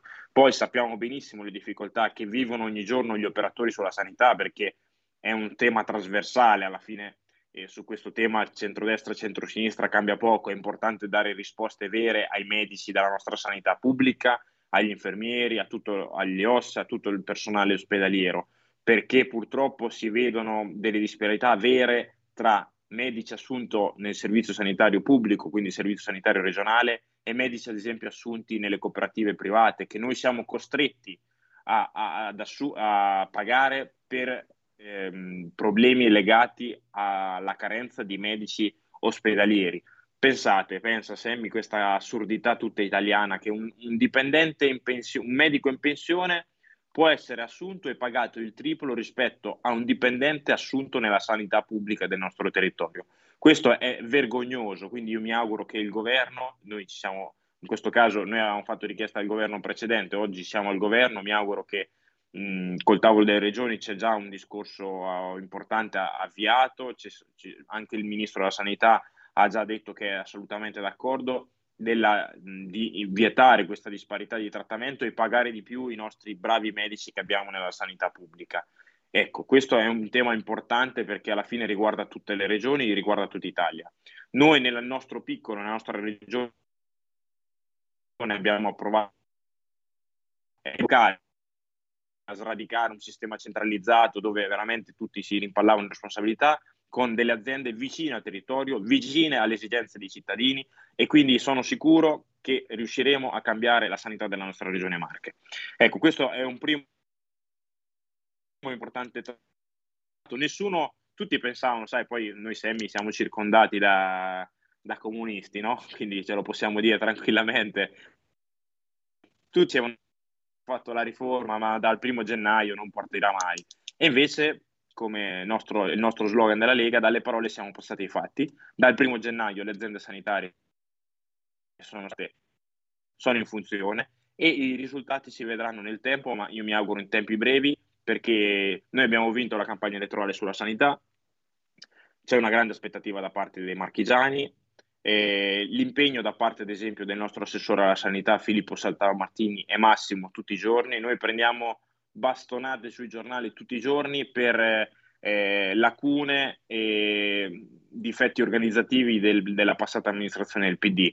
Però io sono abituato a rimcarmi le mani, lo sappiamo bene che quando ci mettiamo sul pezzo siamo tosti, siamo duri e sono sicuro che il nostro assessore, la giunta tutta, noi consiglieri regionali, ce la metteremo tutta per far sì che la sanità che lasceremo tra due anni e mezzo sarà sicuramente migliore di quella che abbiamo ereditato 20-30 anni di governo del centro-sinistra e del PD.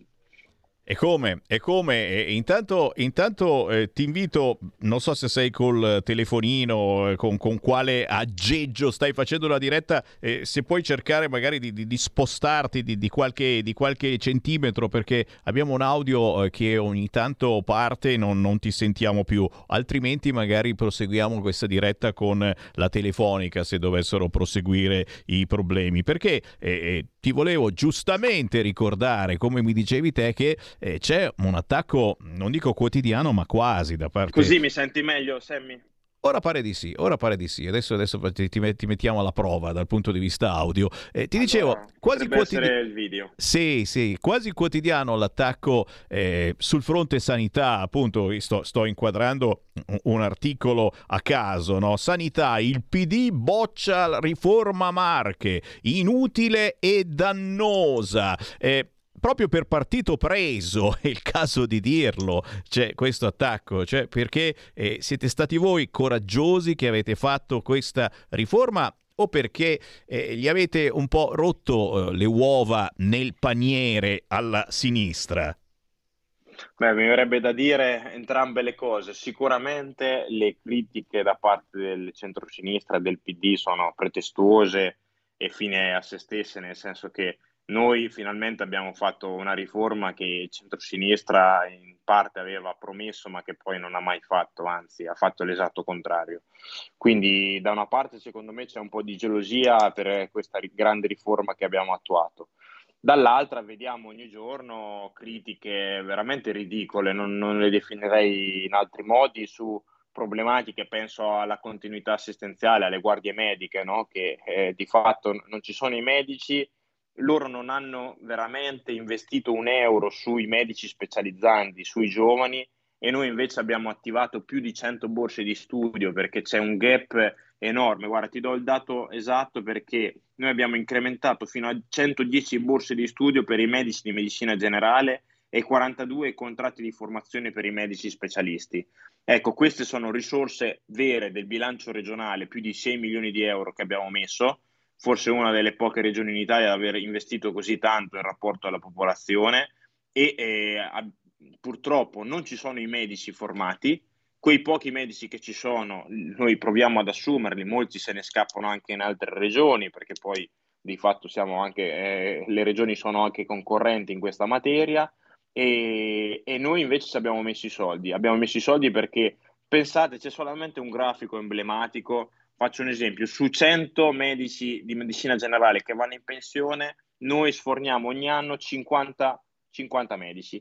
Quindi la metà di quelli che servirebbero. Già solo questo dato è emblematico. Quindi con la formazione di nuovi medici noi cerchiamo di colmare questo gap che vedre, vedrà la luce, diciamo il punto di pareggio tra tre anni, quindi lasceremo questo spazio alla futura amministrazione ci auguriamo naturalmente di essere noi, però ecco che il PD che ha veramente bistrattato la sanità del nostro, della nostra regione oggi ci venga a fare la la filippica sui giornali tutti i giorni dicendo ah non avete fatto questo, avete chiuso la guardia medica, cavolo ma non ci sono i medici, cioè i medici che voi dovete formare non li avete formati e ora ci date la colpa a noi di questo, ecco, è purtroppo bassa, le, bassa politica, eh, il PD sappiamo come è fatto, tra l'altro da noi nella nostra regione hanno delle divisioni interne enormi, quindi si, si, le, si danno le bastonate tutti i giorni, però mi auguro che il marchigiano sia intelligente, che ragioni con la propria testa, che capisca lo sforzo che stiamo facendo come Regione Marche e, e che e speriamo anche di, di, vedere i primi frutti. Già li stiamo vedendo con questa riforma della sanità marchigiana che è veramente epocale. Okay? Quindi è una sanità tanto è una riforma attesa che nessuno si aspettava che dal primo gennaio fossimo partiti realmente con le nuove aziende sanitarie territoriali noi invece siamo partiti davvero, quindi ora ci, ci speriamo e mi auguro, noi, io l'invito che faccio sempre ai miei cittadini di segnalarmi quando ci sono delle problematiche, delle critiche, anche de, de, delle proposte, le critiche naturalmente non devono essere a priori, ma su, sul merito, su cose che non vanno. Sappiamo ad esempio uno dei problemi più grandi è quello della, del pronto soccorso che viene intasato, che dove i cittadini vanno sicuramente in parte educati, nel senso che se ci sono dei problemi lievi devono andare dai medici di medicina generale e poi eventualmente fare delle, degli esami specifici, quindi ridurrebbe di molto l'accesso al pronto soccorso, ma dall'altro noi non abbiamo i medici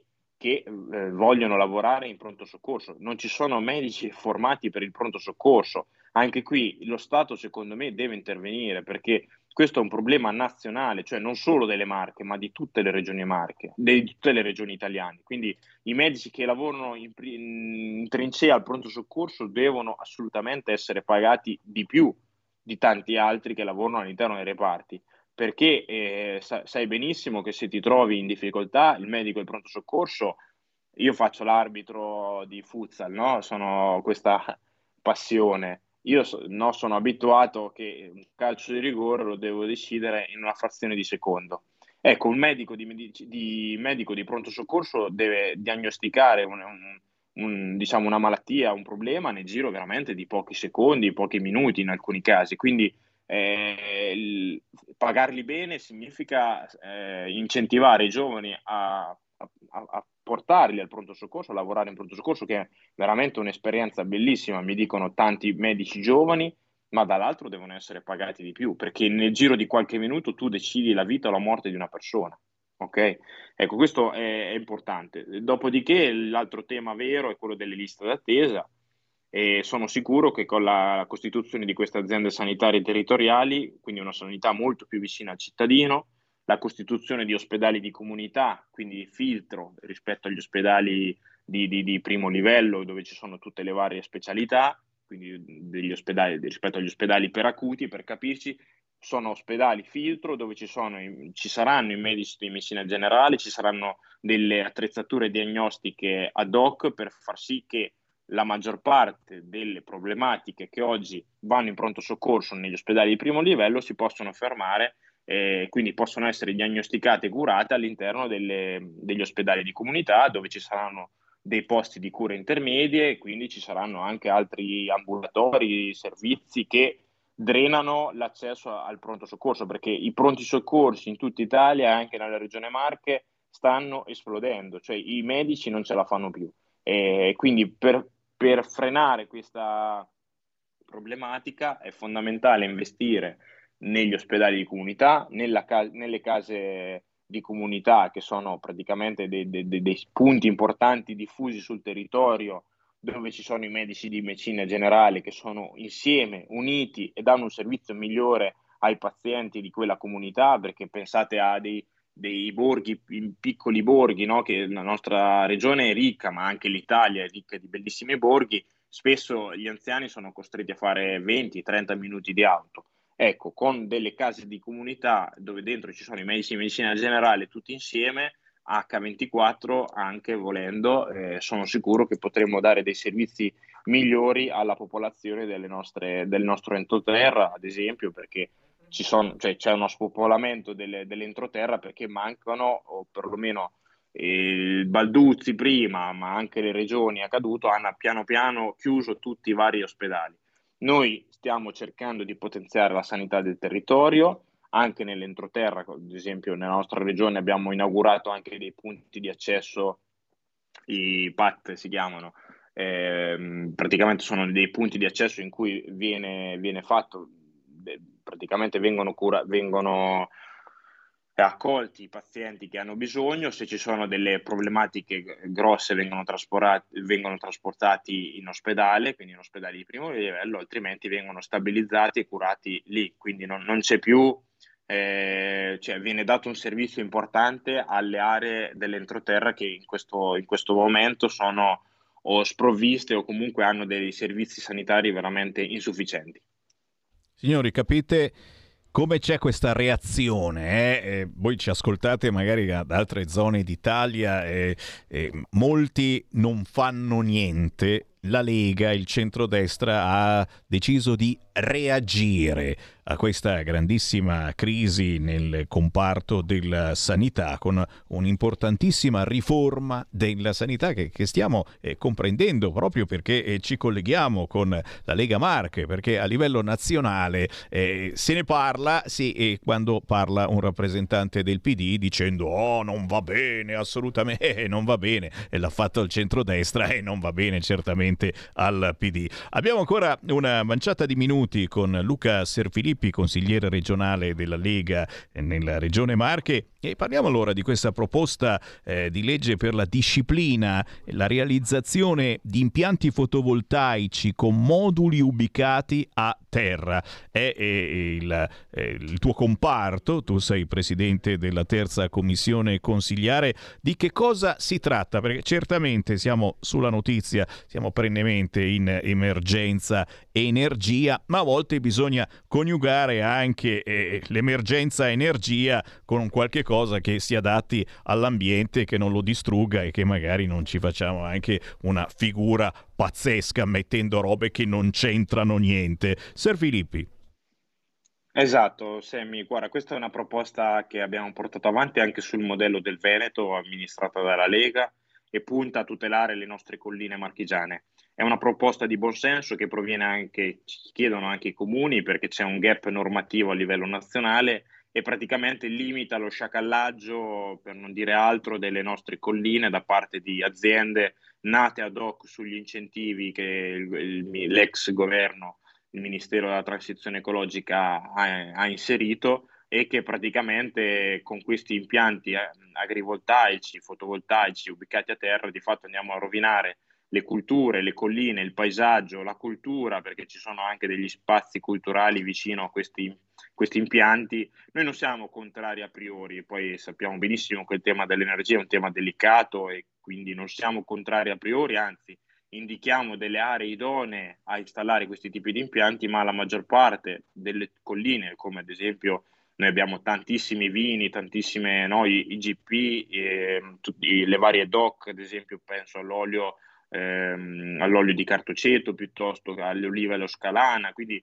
ci sono dei territori veramente bellissimi che abbiamo nella nostra regione che rischiano di essere compromessi da parte di queste società che attraverso contratti con le, le aziende agricole, con i proprietari dei terrieri, praticamente vanno a rovinare il paesaggio, il bellissimo paesaggio che abbiamo. Ecco, noi siamo assolutamente favorevoli al fotovoltaico, anche in parte all'agrivoltaico, se fatto in maniera eh, consona e non eh, speculativa. Anzi, ben vengono ad esempio gli impianti fotovoltaici sopra i tetti degli edifici, dei capannoni, delle case, anzi forse dovremmo incentivare maggiormente questo. Ci abbiamo messo anche noi come regione dei, dei bei soldini per quanto riguarda le comunità energetiche sostenibili, le, le comunità energetiche che potrebbero rappresentare veramente un volano importante per colmare questi rincarichi, rincari energetici. Ecco, ci tengo una cosa per, prima di chiudere, Semmi, perché ho visto che il tempo sta per scadere, a ringraziare questo governo, al ministro Salvini e anche alla presidente Meloni e a tutti gli altri componenti del governo, perché noi ci siamo sentiti dieci giorni dopo l'alluvione delle Marche che ha colpito questa, la nostra regione e questo governo in meno di sei mesi ha messo sul piatto, 400, ha stanziato 400 milioni, quindi 400 milioni per l'alluvione delle Marche.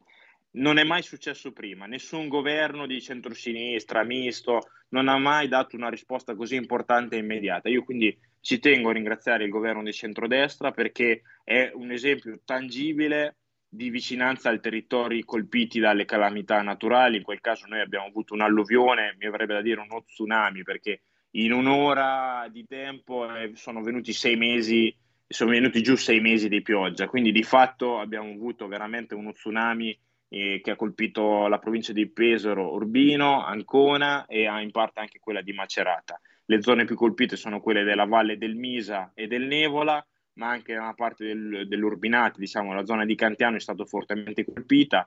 E noi abbiamo bisogno dello Stato e in questo caso lo Stato può dire che c'è, che c'è stato, che c'è e mi auguro che continuerà ad esserci perché probabilmente le, i 400 milioni non saranno sufficienti, ma vi dico solo che noi abbiamo avuto il terremoto nelle Marche e da sei anni molte famiglie ancora devono ricevere i soldi. Ecco, in questo caso il governo nel, in meno di sei mesi, in quattro mesi, ha stanziato le risorse e molto presto, appena verranno accreditate alla Regione Marche, verranno distribuite per pagare i lavori di somma urgenza e mi auguro che rimangano dei fondi anche per le famiglie, per le imprese colpite, perché ne hanno veramente eh, un enorme bisogno. Grazie Semi per questa opportunità che mi hai dato. Ma che, ma che, grazie a te, questa è la buona politica, è davvero la buona politica con la lettera maiuscola, la politica è per i cittadini. Poi lo diciamo sempre, la bacchetta magica in tasca non ce l'abbiamo e sono tempi esatto. durissimi, ma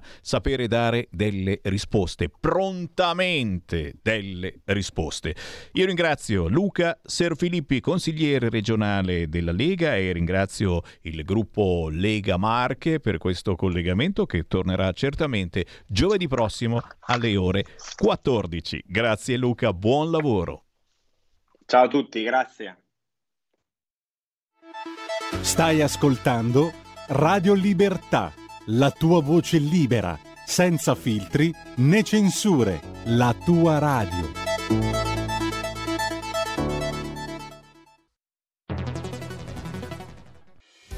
Quotidiano di Sicilia, il quotidiano d'Italia, l'informazione che ribalta i luoghi comuni, una vera visione dei fatti, l'Italia vista da sud. Ogni siciliano che vive in Italia e nel mondo è una risorsa, è protagonista della crescita della nostra nazione. Dai forza alla crescita della nostra isola, abbonandoti al QDS digitale più archivio a soli 99 euro annui. Quotidiano di Sicilia, il quotidiano d'Italia una scelta di valore. Stai ascoltando Radio Libertà. la tua voce libera, senza filtri né censura. La tua radio.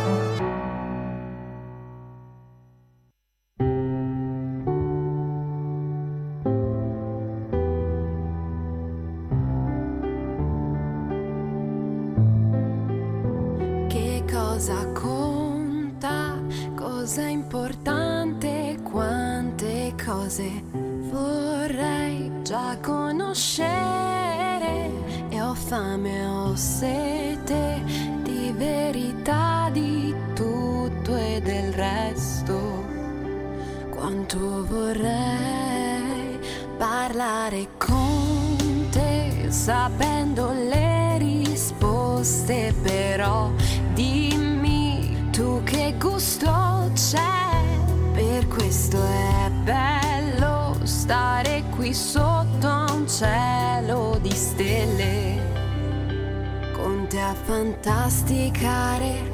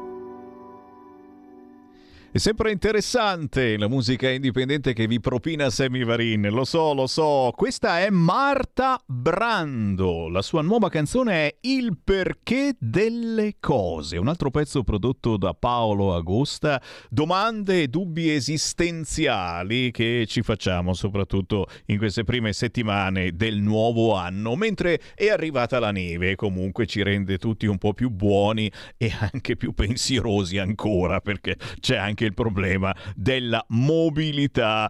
Sara De Ceglia, Fabio Nestola, i loro ospiti. È il momento di hashtag bambini strappati. Buongiorno Sara.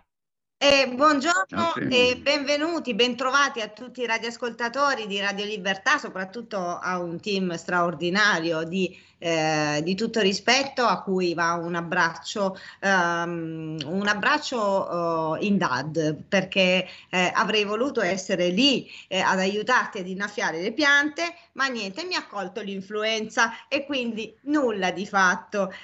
ci dobbiamo accontentare eh, e siamo effettivamente molto contenti di poter eh, continuare ad alzare la voce anche attraverso questo canale, per cui sempre un grande grazie. E, ehm, mi faccio seria, Sammy, perché non possiamo eh, non trattare l'argomento Matteo Massi- Messina Denaro, eh, questo grande scandalo, oggetto eh, di una grande ehm, discussione no? che avviene attraverso il mainstream, ma anche sulle pagine dei social. Eh, e noi ovviamente come hashtag bambini strappati e credo eh, soprattutto anche eh, dal CSA che vogliamo ricordare, di cui è direttore Fabio Nestola, il centro studi applicati, ci uniamo tutti al cordoglio che eh, è infinito e che non va soprattutto dimenticato per chi intende mettere in atto l'ennesima trattativa uh, al cordoglio fa- alla famiglia di Matteo, per il piccolo Giuseppe strangolato e sciolto nell'acido, a Claudio, a Claudio Domino freddato da un colpo di pistola in faccia, a, Nadia Nencioni, uccisa eh, nell'esplosione provocata nella strage di via Giorgo- Georgofili, Firenze. Vittime non di un destino tra- tre- tracciato dalla mafia, perché non erano componenti di un clan, erano semplicemente i figli di eh, alcuni eh, contendenti di territori e quant'altro. Quindi eh, a loro, che, a loro, ai loro genitori, e che è rimasto con un grande dolore che noi dobbiamo dedicare eh, questa puntata e lo facciamo anche in merito a un altro fenomeno altrettanto grave che ogni giorno uh, si consuma appunto a danno dell'infanzia, dell'adolescenza e della famiglia perché eh, oggi eh, ti ho portato una donna una nonna che ha scongiurato il pericolo che l'ennesima famiglia neonata quindi abbiamo una ragazza e un ragazzo che in, ten- in giovane età eh, comunque eh, aspettano un bambino e gli si profila davanti il pericolo di un allontanamento. Eh, e questa nonna che conosco eh, di persona è venuta a raccontarci e come eh, ha raccontato nelle pagine di questo libro, scusate, eh, si chiama La vittoria del cuore, abbiamo come ospite Liliana Zecchinato. Buongiorno Liliana. Ci senti Liliana? Sembra che non abbia, non abbia, audio, adesso vediamo allora, se riusciamo a trovarla. comunque che eh, si ripristini un attimo Buongiorno il collegamento. Ciao Sara, ciao a tutti. Eccola. Ciao, ciao, ciao Liliana. Eh, ti diamo il benvenuto, ma lascio eh, anche un attimo spendere qualche parola a Fabio Nestola, quindi eh, eh anche eh, per quanto riguarda i bambini purtroppo vittime di mafia che abbiamo citato, bambini che purtroppo certo. eh, sono, non possono più essere riportati indietro, no Fabio? Ma certo Sara, ehm, è la cronaca di diversi anni fa perché questi episodi eh, ormai sono datati, tornano di attualità con la cattura, con le grosse celebrazioni, a mio avviso anche abbastanza fuori luogo, per, eh, per l'arresto del, del, responsabile. Una riflessione voglio condividere con te e con chi ci ascolta, è il decadimento, il degrado anche della malavita organizzata, perché una volta un certo eh, codice d'onore della malavita in generale e della malavita organizzata in particolare eh, legittimava qualsiasi tipo di, di, violenza contro gli adulti, ma per carità i bambini sono intoccabili. Ecco, anche questo ultimo tabù è caduto, se possiamo parlare di codice d'onore malavitoso, però ormai eh, anche i bambini sono vittime della cronaca degli ultimi, degli ultimi anni che ce lo racconta. E, ehm, però appunto giriamo pagina e parliamo una volta tanto di qualcosa di positivo, di un'esperienza positiva nata dalla, dalla paura, dalla paura legittima, dal timore, dallo spettro di, un, di una situazione molto difficile, di un grande dolore, poi però è stata affrontata ed è stata positivamente risolta. Bene, questa nota positiva, questa, questa vittoria del cuore ce la racconta Liliana. Pronto? Mi sentite? Sì, ci siamo, ci siamo. Oh, ciao a tutti. Allora, sì, effettivamente hai detto bene, uno spettro proprio, mm, veramente si, si cade in un baratro inizialmente perché la vita scorre eh, sui soliti binari e di colpo ti arriva una trambata in faccia. Un bel giorno ti vengono a dire che vogliono strapparti tua figlia sedicenne incinta senza motivi, perché io mi ero rivolta ai servizi sociali qualche anno prima, nel 2006, mentre il tutto è successo poi nel 2013, per un momentaneo problema economico dovuto a problemi di salute. E quindi sicuramente non ce l'aspettavamo. Non si sa come sono venuti a conoscenza della gravidanza di mia figlia e si sono introdotti furtivamente nelle nostre vite, in definitiva quando subito non me ne sono accorta, sono sincera, pensavo che il loro interesse fosse puramente professionale, anche perché arrivano proprio come melliflue, per me questo è il termine giusto, arrivano gentili, carine, dolci, ah, per il nostro bene, ah, questo è per il vostro bene, mica per il nostro, quando ti scopri invece che vogliono distruggerti completamente la vita e la famiglia. A quel punto si sono pesate nell'interezza della crudeltà d'animo che hanno, dicendo che io non ero in grado, dopo aver cresciuto mia figlia da sola, improvvisamente non ero in grado di badare all'esistenza di un adolescente in e sicuramente non ero in grado di badare a una neonata. Di conseguenza mia figlia avrebbe dovuto andare in comunità mamma bambino. O dunque no, no, no, non ho mai accettato questa cosa. Abbiamo cominciato a lottare, abbiamo cominciato a dire che mia figlia non sarebbe andata da nessuna parte, eh, ci sono state delle udienze al Tribunale dei minori, eh, ci sono stati due decreti eh, dove il giudice ha stabilito che mia figlia dovesse entrare in comunità. Ho detto di no, sono andata contro i decreti. Scusate un attimo che devo. Dicevo, Senti Liliana, no. Liliana sì. questo, ci sono alcuni elementi che, che, accomunano tante altre storie, ma la tua è diversa e aspettiamo di sapere finalmente la conclusione positiva qual è. Però l'elemento, il primo che hai detto che è importante, una momentanea difficoltà economica ti ha portato esatto. a rivolgerti ai servizi sociali. Ecco, tanti, tantissimi casi che abbiamo raccolto eh, dicono maledetto il momento nel quale mi sono rivolto ai servizi sociali, perché il primo step è quello di, eh, di non pensare male, di cercare aiuto, di rivolgersi certo. per avere una mano. Poi si entra in questo certo. vortice che ci stai raccontando e alla fine arriviamo per fortuna a una soluzione diversa da tante altre molto più dolorose che abbiamo ascoltato. Esatto, Prego, esattamente.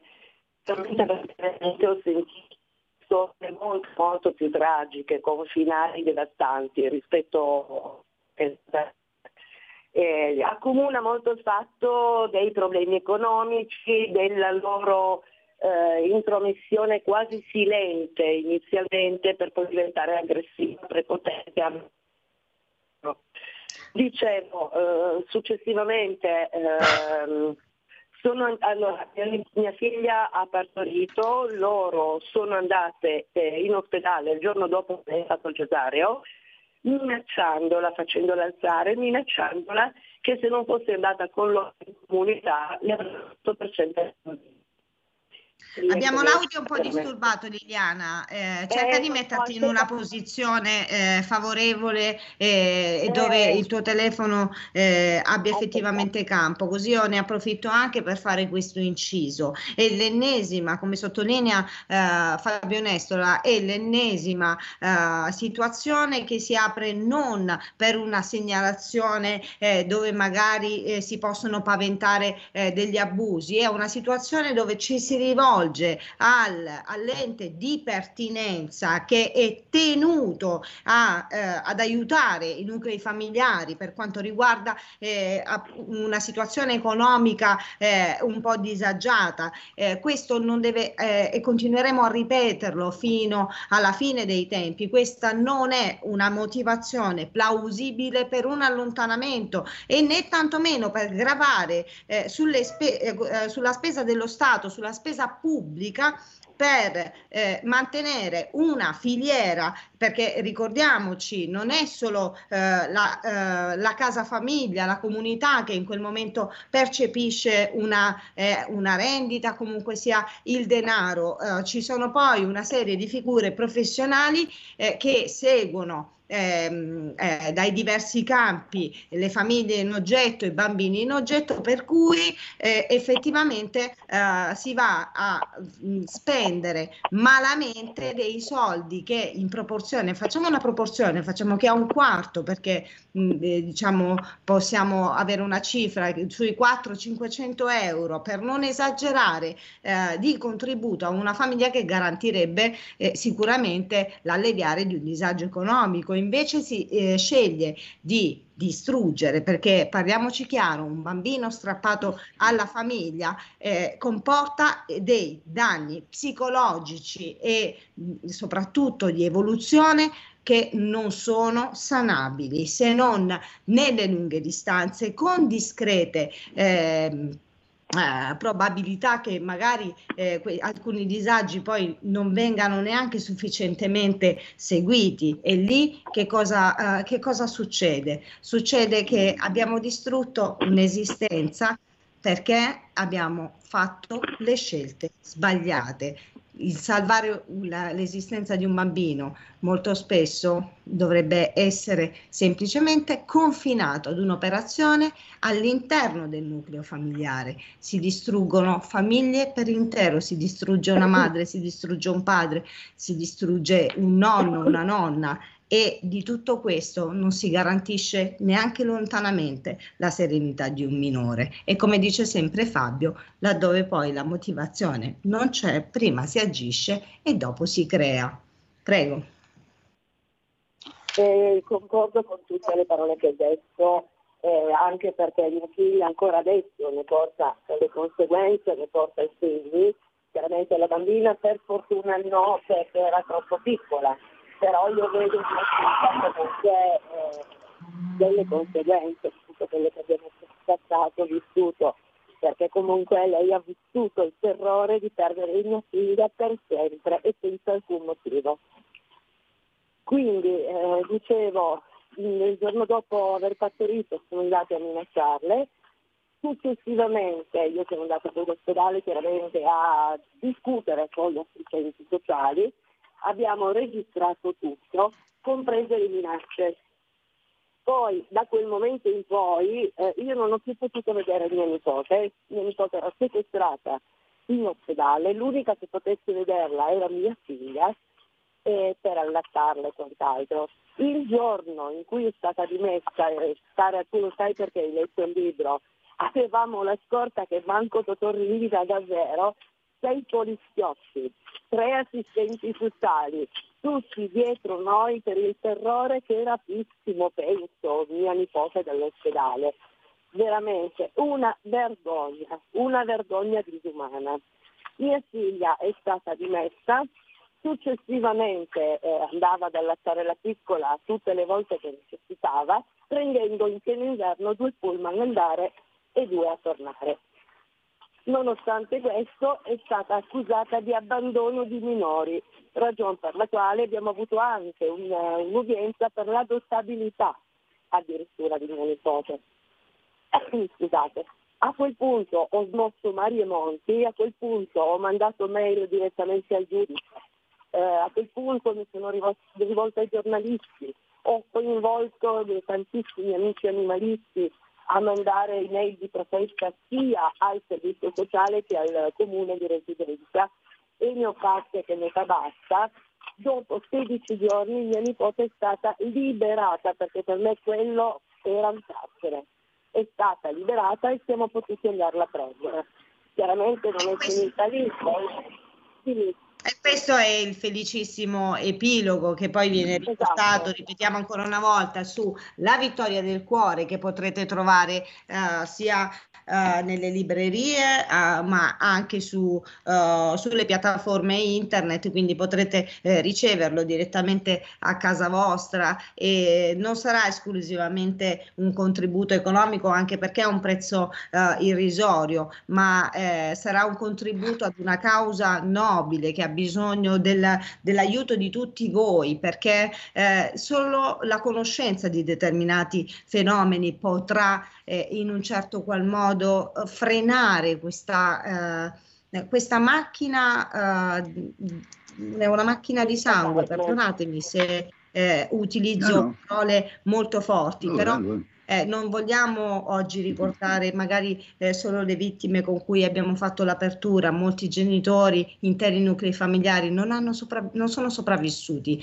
a questo grande dolore, alla calunnia, alla vergogna a cui sono stati eh, sottoposti. Eh, vogliamo ricordare che eh, attraverso tutti gli scandali che si sono susseguiti e di cui noi abbiamo memoria perché noi non dimentichiamo, ci sono state eh, delle famiglie che ehm, hanno deciso di smettere di vivere.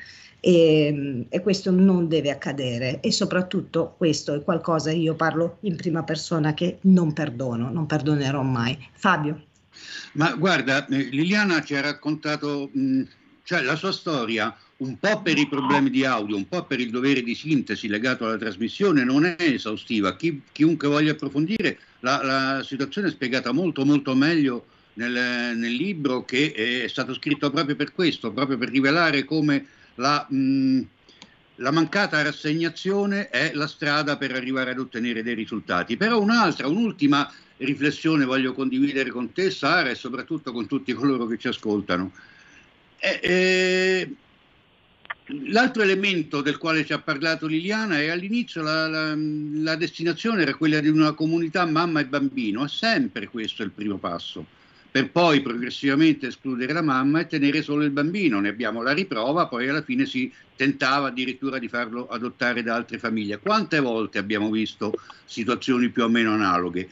E in questa occasione la bambina è stata fortunata perché ha avuto una nonna, scusami il francesismo, con le palle, ha avuto una nonna, non poteva per, per ragioni anagrafiche, per ragioni di età, avere la madre con le eh, competenze, con la, eh, non solo con l'accanimento, ma anche con le conoscenze necessarie, con gli strumenti necessari, eh, non solo economici, ma anche emotivi, per andare a far valere le proprie ragioni. È subentrata questa nonna che è una figura eroica, è una figura che ha offerto il petto alle, eh, alle- in, questa, in questa- in questa battaglia, in questa guerra. Hai parlato di una vicenda di sangue caspita lo è. Lo è perché ottenere questi risultati bisogna grattare con le unghie una scorza di dolore per arrivare veramente al nucleo di tanta gente però non ce la fa. Tanta gente non ha le stesse risorse che ha avuto, che ha dimostrato complimenti, che ha dimostrato Liliana, e, e quindi ehm, dobbiamo pensare a tante bambine, a tanti bambini che non hanno la fortuna di avere un genitore o una nonna con la forza, con la costanza, con la perseveranza, con l'abnegazione eh, di- che, che ha dimostrato Liliana e quindi eh, l'ultimo elemento che, che metto sul, sul piatto della bilancia è eh, la tutela dei diritti dei minori. Allora i diritti dei minori non possono essere condizionati alle risorse che hanno i genitori o i nonni.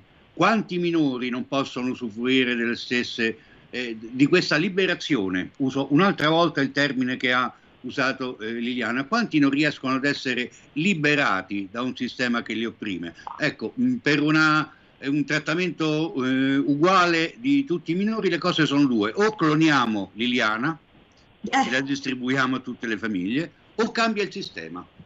Quale delle due strade sia più percorribile, eh, discutiamolo insieme.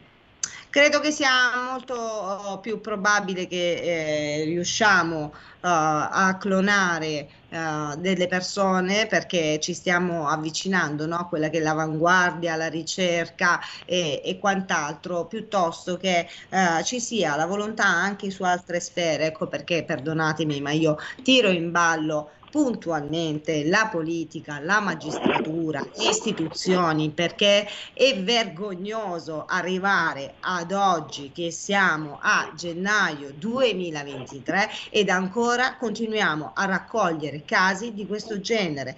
Eh, siamo in chiusura, abbiamo gli ultimi quattro minuti, ehm, ma eh, l'ultimo allontanamento, eh, scusatemi, eh, ma l'ultimo allontanamento eh, che ho raccolto è stato eh, due giorni fa, siamo di nuovo in Lombardia con un gioco eh, diciamo squallido e perverso dell'ennesima assistente sociale che fa delle dichiarazioni meschine e eh, soprattutto non supportate da prove, l'ennesimo neonato è stato sottratto alla famiglia e adesso tutta questa intera famiglia, fino i nonni delle rispettive ehm, famiglie, eh, si sono, eh, sono state ehm, eh, messe dentro il tritacarne del Tribunale dei minori. Quindi eh, continuerò e mi dispiace che mi si denunci per diffamazione se attribuisco eh, questi termini, ma siamo stanchi di vedere che eh, un padre in questo caso viene dichiarato anaffettivo perché in entrambi i colloqui con l'assistente sociale in ospedale l'assistente sociale non ha preso, eh, cioè il, il padre non aveva preso in braccio il bambino la donna eh, è stata dichiarata inadeguata perché ehm, Uh, valutata bipolare. Per una valutazione di questo genere ci vuole un percorso eh, molto molto strutturato e soprattutto eh, a considerare gli elementi che abbiamo si è semplicemente manifestato l'ennesimo sequestro e quindi torniamo a ripeterlo con forza sempre giù le mani dei bambini. Queste persone godranno di tutta l'assistenza che noi, ma non solo noi come hashtag bambini strappati, noi come intero popolo che si impegna ogni giorno per queste eh, vicende, per queste dinamiche, saranno supportati in ogni modo e in ogni maniera e anche e soprattutto grazie a Radio Padania che continua a eh, Radio Libertà e scado sempre nell'errore sempre Radio noi. Libertà eh? Siamo sempre noi, siamo sempre noi. Eh sì, eh, eh sì, eh. Possiamo anche cambiare, possiamo cambiare il look, ma poi sostanzialmente eh, ci siamo, siamo oh, sempre lì e continuiamo a poter denunciare questi crimini perché tali devono essere considerati e come tali io auspico che un giorno vengano trattati. Eh, che dire?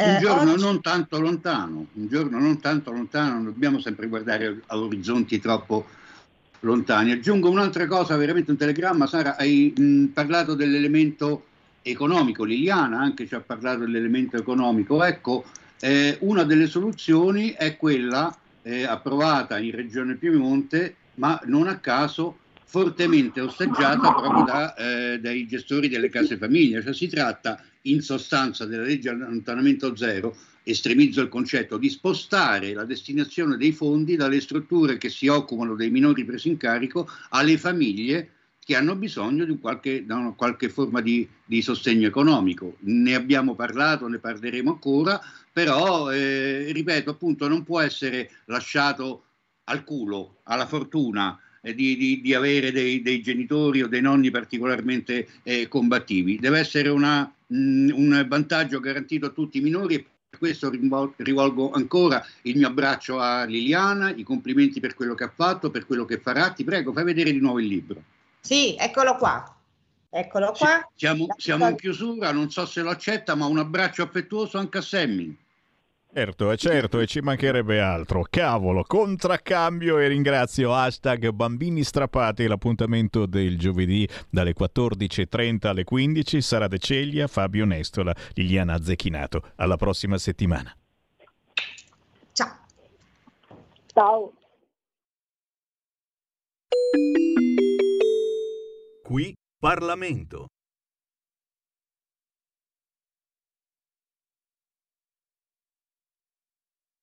Corso di questi Eh, anni, e penso di sì, lo non dobbiamo a dire, non, non ci sono temi che noi non dobbiamo toccare se affrontiamo il tema della giustizia, funzione del pubblico ministero che è stata completamente snaturata. Perché dico questo? Perché il PM non è colui che assicura i colpevoli alla giustizia, ma colui che rappresenta la pretesa punitiva dello Stato, che è cosa completamente diversa. E io la ringrazio personalmente per avere parlato di questo tema, proprio per avere fatto per tutta la vita il pubblico ministero e per non mai, non avere mai preteso alcuna forma di subalternità da nessuno, forse perché contavo troppo poco per poterla chiedere, occupandomi per tanti anni eh, di minori. Ora il dibattito sull'obbligatorietà dell'azione penale diventa sì centrale e fondamentale, ma diventa anche in parte inutile quando ci sono corti d'appello come quella di Roma, laddove ci sono, ho, ho chiamato adesso uno dei presidenti, ho chiesto quanti sono i processi penali pendenti, 48.000.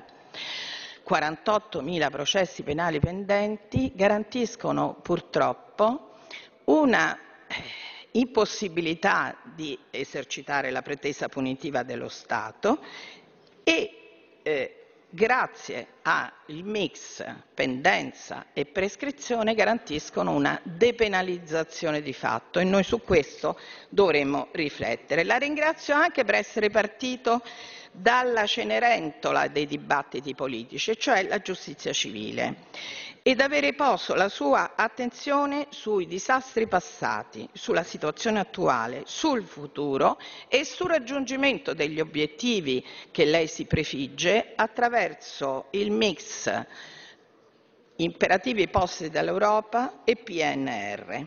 Una giustizia civile rapida e efficiente ha un impatto enorme sull'economia, ma tutela soprattutto i fragili, i deboli, quelli che non ce la fanno, quelli che chiedono giustizia e non la trovano.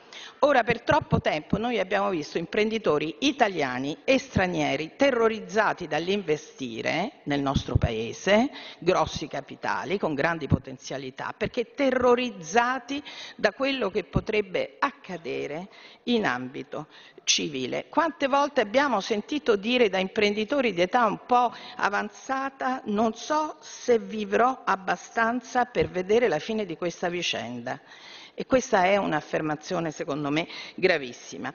Lei ha detto che ad ogni 10% in meno di durata dei processi corrisponde un aumento della dimensione delle imprese. Stesso discorso per la digitalizzazione, per la quale mi permetto di suggerire un'attenzione particolare dei suoi uffici alla semplificazione delle procedure, per evitare che eh, soprattutto io lo sento da parte degli avvocati anziani che non riescono a stare al ritmo della tecnologia. Queste procedure devono diventare patrimonio comune, ma devono essere assolutamente semplificate per non escludere da questo tipo di attività tanto, mag- tanto magistrati, tanto i magistrati non particolarmente formati, quanto gli avvocati avanti eh, negli anni. Eh, noi speriamo veramente che il reclutamento del nuovo eh, personale copra i pensionamenti, perché il vero vulnus della giustizia sia civile che penale fino a questo momento è stata la non copertura di coloro che sono andati eh, in pensione. Qui Parlamento. Avete ascoltato Potere al Popolo.